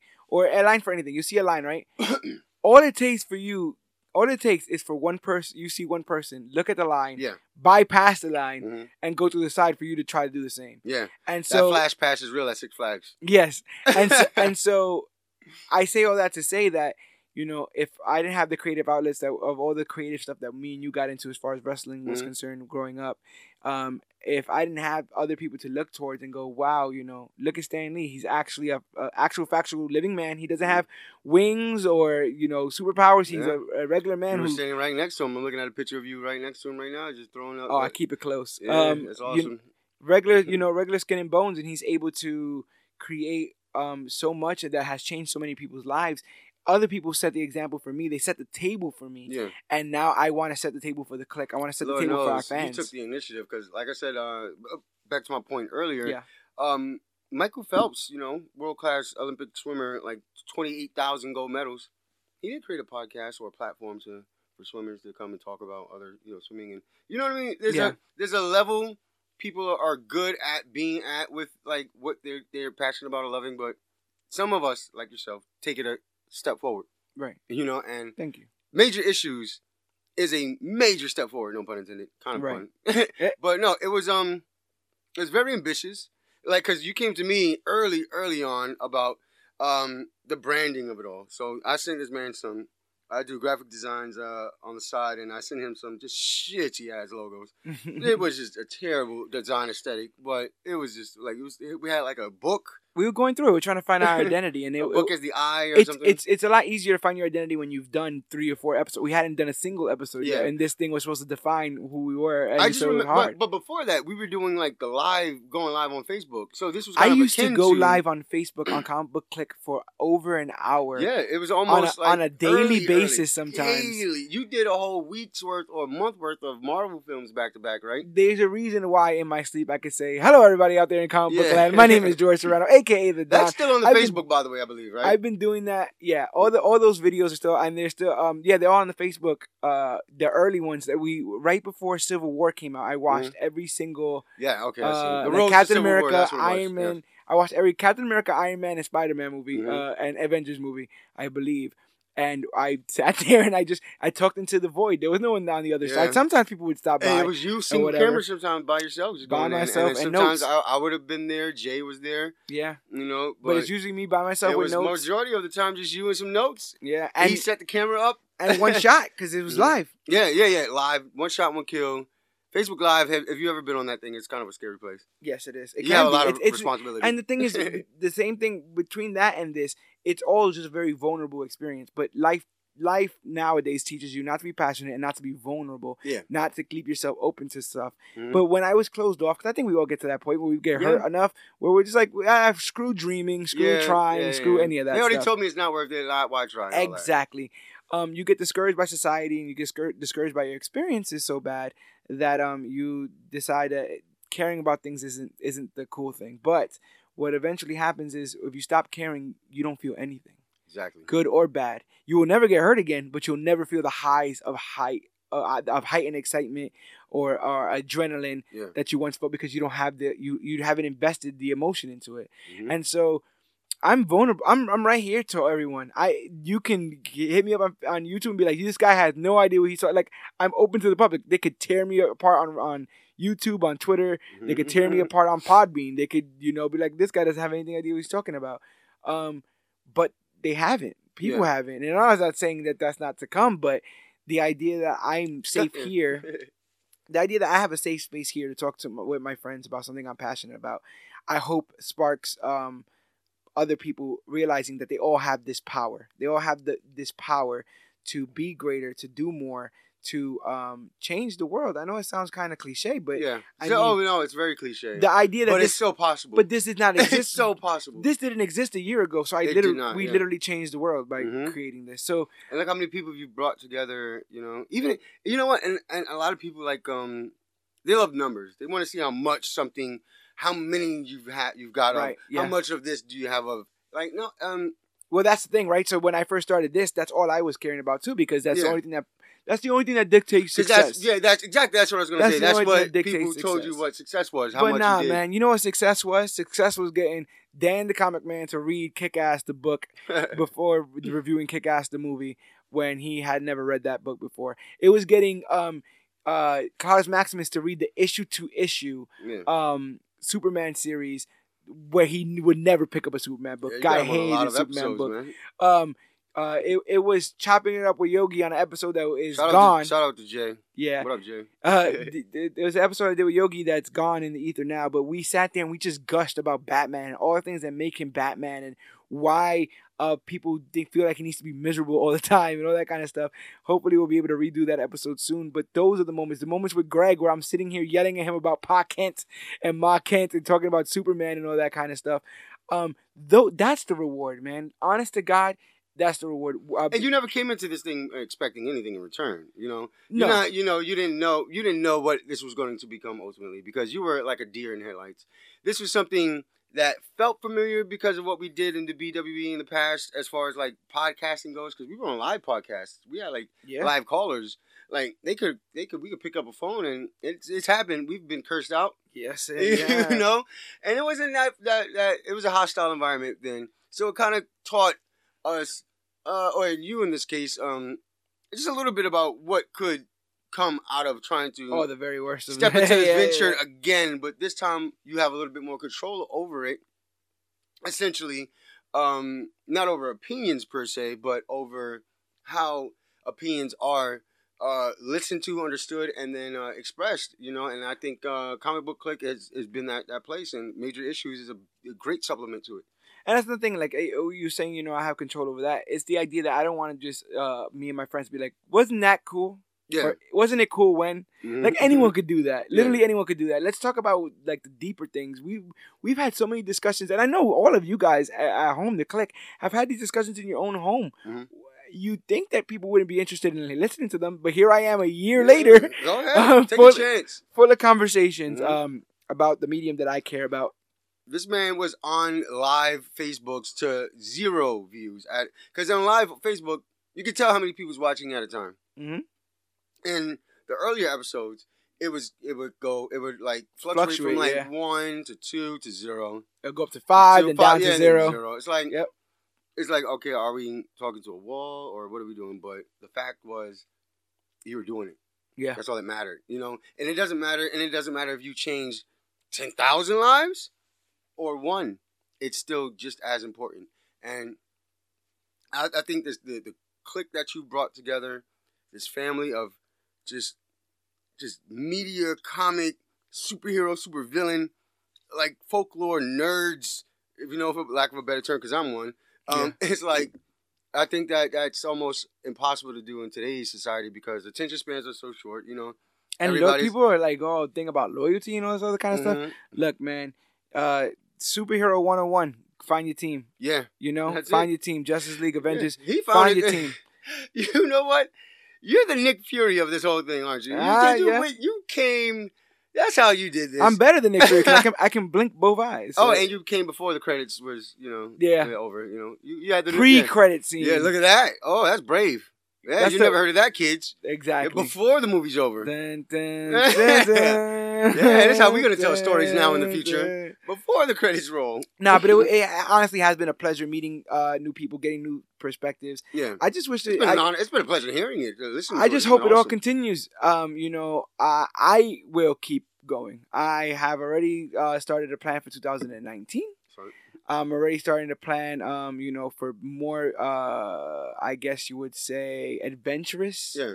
Um, venues and stuff like Um, that. that so I want you to, because you're, you're whetting my appetite here. Is there anything you can allude to? You're kind of teasing. Uh, so, so I want to, I want to bring up our uh, Twitch awareness. Twitch, Twitch, maybe Twitch, some yes, comic yes, book, maybe huge, some it's comic book stuff. Um, dealing with that. I'm Mhm. actually thinking about maybe hosting something at a live venue. Oh wow. maybe a Oh. live edition of Major Issues, maybe a trivia night, comic book trivia night. Uh, you know, where we can get members of the clique actually factually in the same room Yeah. and start to see one another and and, and, appreciate one another. I, awesome. I'm think I'm I, I this can get bigger, this can get better, but I was so worried about whether even this podcast would go anywhere. And look at that. But You not- were worried about you. You were worried about something, but in hindsight, it's always twenty twenty. But looking back, it's been a year. Fifty two. Yeah. Uh, what were the numbers? It was Yeah, like 52 52. over 52 episodes, which means over 52 hours of content. Uh, Which, which means also means if I ever pass, you you can probably put all these episodes in an algorithm, and they can give you enough of me to to, to we can make a whole. We can we can make George last just forever. Get a hologram. We That's can it. we can literally. What I'm trying to say is never- episodes. What I'm trying to say is never replace me as the host because Yeah, well, my you know- ghost will come and You know, Siri, you. Siri could probably do that. She can. Wait, my mine's is a guy, and I, I hope I didn't wake him up. All right, he's good. yeah, yeah, no. Um, it's been it's been incredible. Like I, I, I told you this before, man. I, I admire this this this, this platform you built. It's um, I know the daunting task of being at the helm of something so passionate that well that you feel passionate about. You know what I mean? It's like, damn. I hope everybody feels the same way. Right. You know, and it's like you never know if you're sure or not because number one, you don't want to you don't want to ask. You don't want to beg. Yep. you rather actions speak, and a lot of times that is all you really need in a sense. Yeah. But don't misunderstand what actions are when you do, I guess, uh, see them because a lot of people would interpret as well. If you're not with us, you're against us. You Yeah. know what I mean? Maybe some people's actions are, nah, I like it, but I want to stay, you know, not too close for comfort because I mean. Like me, I don't know. I would have been pissed if I was a Daredevil fan and I just found out that it got canceled on Netflix. Right. Right. you know, how many people got And emotionally then and then and then, attached to and then you gotta and, And, then I feel you- like this isn't the first time. I feel like they canceled like a plethora over the past year or two. and then yeah, and then you gotta want to sit down and talk about it. And who do you talk about it to? So that that's that's kind of what I'm trying to cultivate here is Mhm. is is the water cooler. I'm trying Yeah. to cultivate the homie's house. Come Yeah. through to the homie's house. it's a cool ass playground. We talk we talk about a bunch of stuff, hmm and it, it, like I said, it's been incredibly rewarding because I it has opened my eyes and given me an appreciation to this medium that I never had before. But I'm really hoping to bust down the doors of 2019 with new content, new episodes, and get some of this new stuff done. Um, I guess, uh, you know, w- was there any episode in particular that you wish you were on or that you heard and you just like, wow, these guys are Um. Oh wow. Is you know what? I think um any any episode after we had watched like the movies and, and stuff like that. right after the, yeah, those yeah. fresh The reactions to fresh stuff. reactions. I like the, I like those videos. Like just going live and I miss that whole aspect of it. Our Justice League uh, review is the highest uh, rated episode of this. Justice podcast. League review. I was was I, I was on that. No, it was uh, me and Claudius Maximus. Which one was it? It was You me, were- you. you, you were on. oh no, no, that was a Facebook thing. That was Civil War. Oh, okay, okay, okay. It was Yeah, like yeah, four of us at one table. We couldn't all We were trying to. That's frame. That's very. I was off there- screen. when when when this does become the latest and greatest thing to come to comic books, comic book media, as Future Yogi has has told me, I'll explain that to you later, Kev. Yeah, what? what huh? But um, you know, there will be very humble beginnings documented. You will look. You can look back at the Yeah. very humble beginnings, and I'm I almost teared up even thinking about it about me putting a little piece of uh what you call it uh, uh index card with our logo in it in front of the camera Oh man. uh to to start and end when I saw that, I was episode. like, "This nigga, he's uh, he, oh, he's serious. oh, good, Yeah, get yeah, yeah, yeah.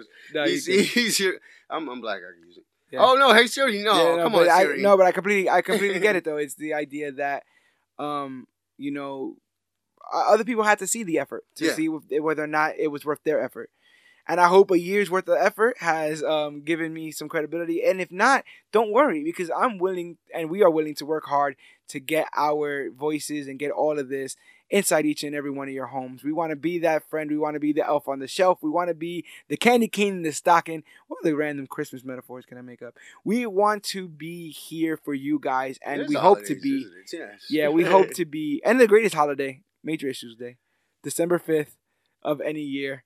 Happy Major Issues Day, Kev. Happy Major Issues Day to you too, George. And look, right now, I, I know you, you see me what I'm doing over here. I'm I'm literally recording us right now because he said something about documenting, and that just like struck a chord with me. Yeah, you might want to keep Because keep these things. I uh, kind of I think um I think this would be cool for the people to see the behind the scenes of CBC. Maybe Yes. one day. Yep, and uh, I, gu- I guess you might as well let them That's how magic happens. We bet- broke we broke the fifth, fourth, and seventh wall in this Oh, and guess what? and guess what? It is twelve ten in the morning. It is officially the Major Issues birthday. oh wow! Happy birthday, It's Major Issues! Officially Woo! one year to Major Issues. Who was on the first episode? It was you and Jay. Yeah. Oh wow! Covering the uh, Infinity War trailer and the CW crossover, which we'll be covering next week. So, guys, you got something to look forward to next week. Um, and I hope that you stay on for the ride. Thank you for getting us as far as um, you have. But you know how this part goes. If you want to listen to more episodes of the Major Issues podcast, not just this annual, maybe some Jessica Jones stuff, maybe some Daredevil stuff, Iron Fist stuff, uh, maybe some CW stuff, maybe some books, some Image comics, some DC comics, some Marvel comics, all you have to do is look for the Major Issues podcast wherever podcasts are found. That's Podbean, Stitcher, Podcast Addict, Google Play, That's on every every single one. every single That's one. am- how did you get uh, uh, across all these I had to brands? I had to bribe some people. That is but- awesome. But we, we are literally everywhere. We're on YouTube. We are on um, the Apple Podcast app that's available on every single iPhone. It's already pre installed.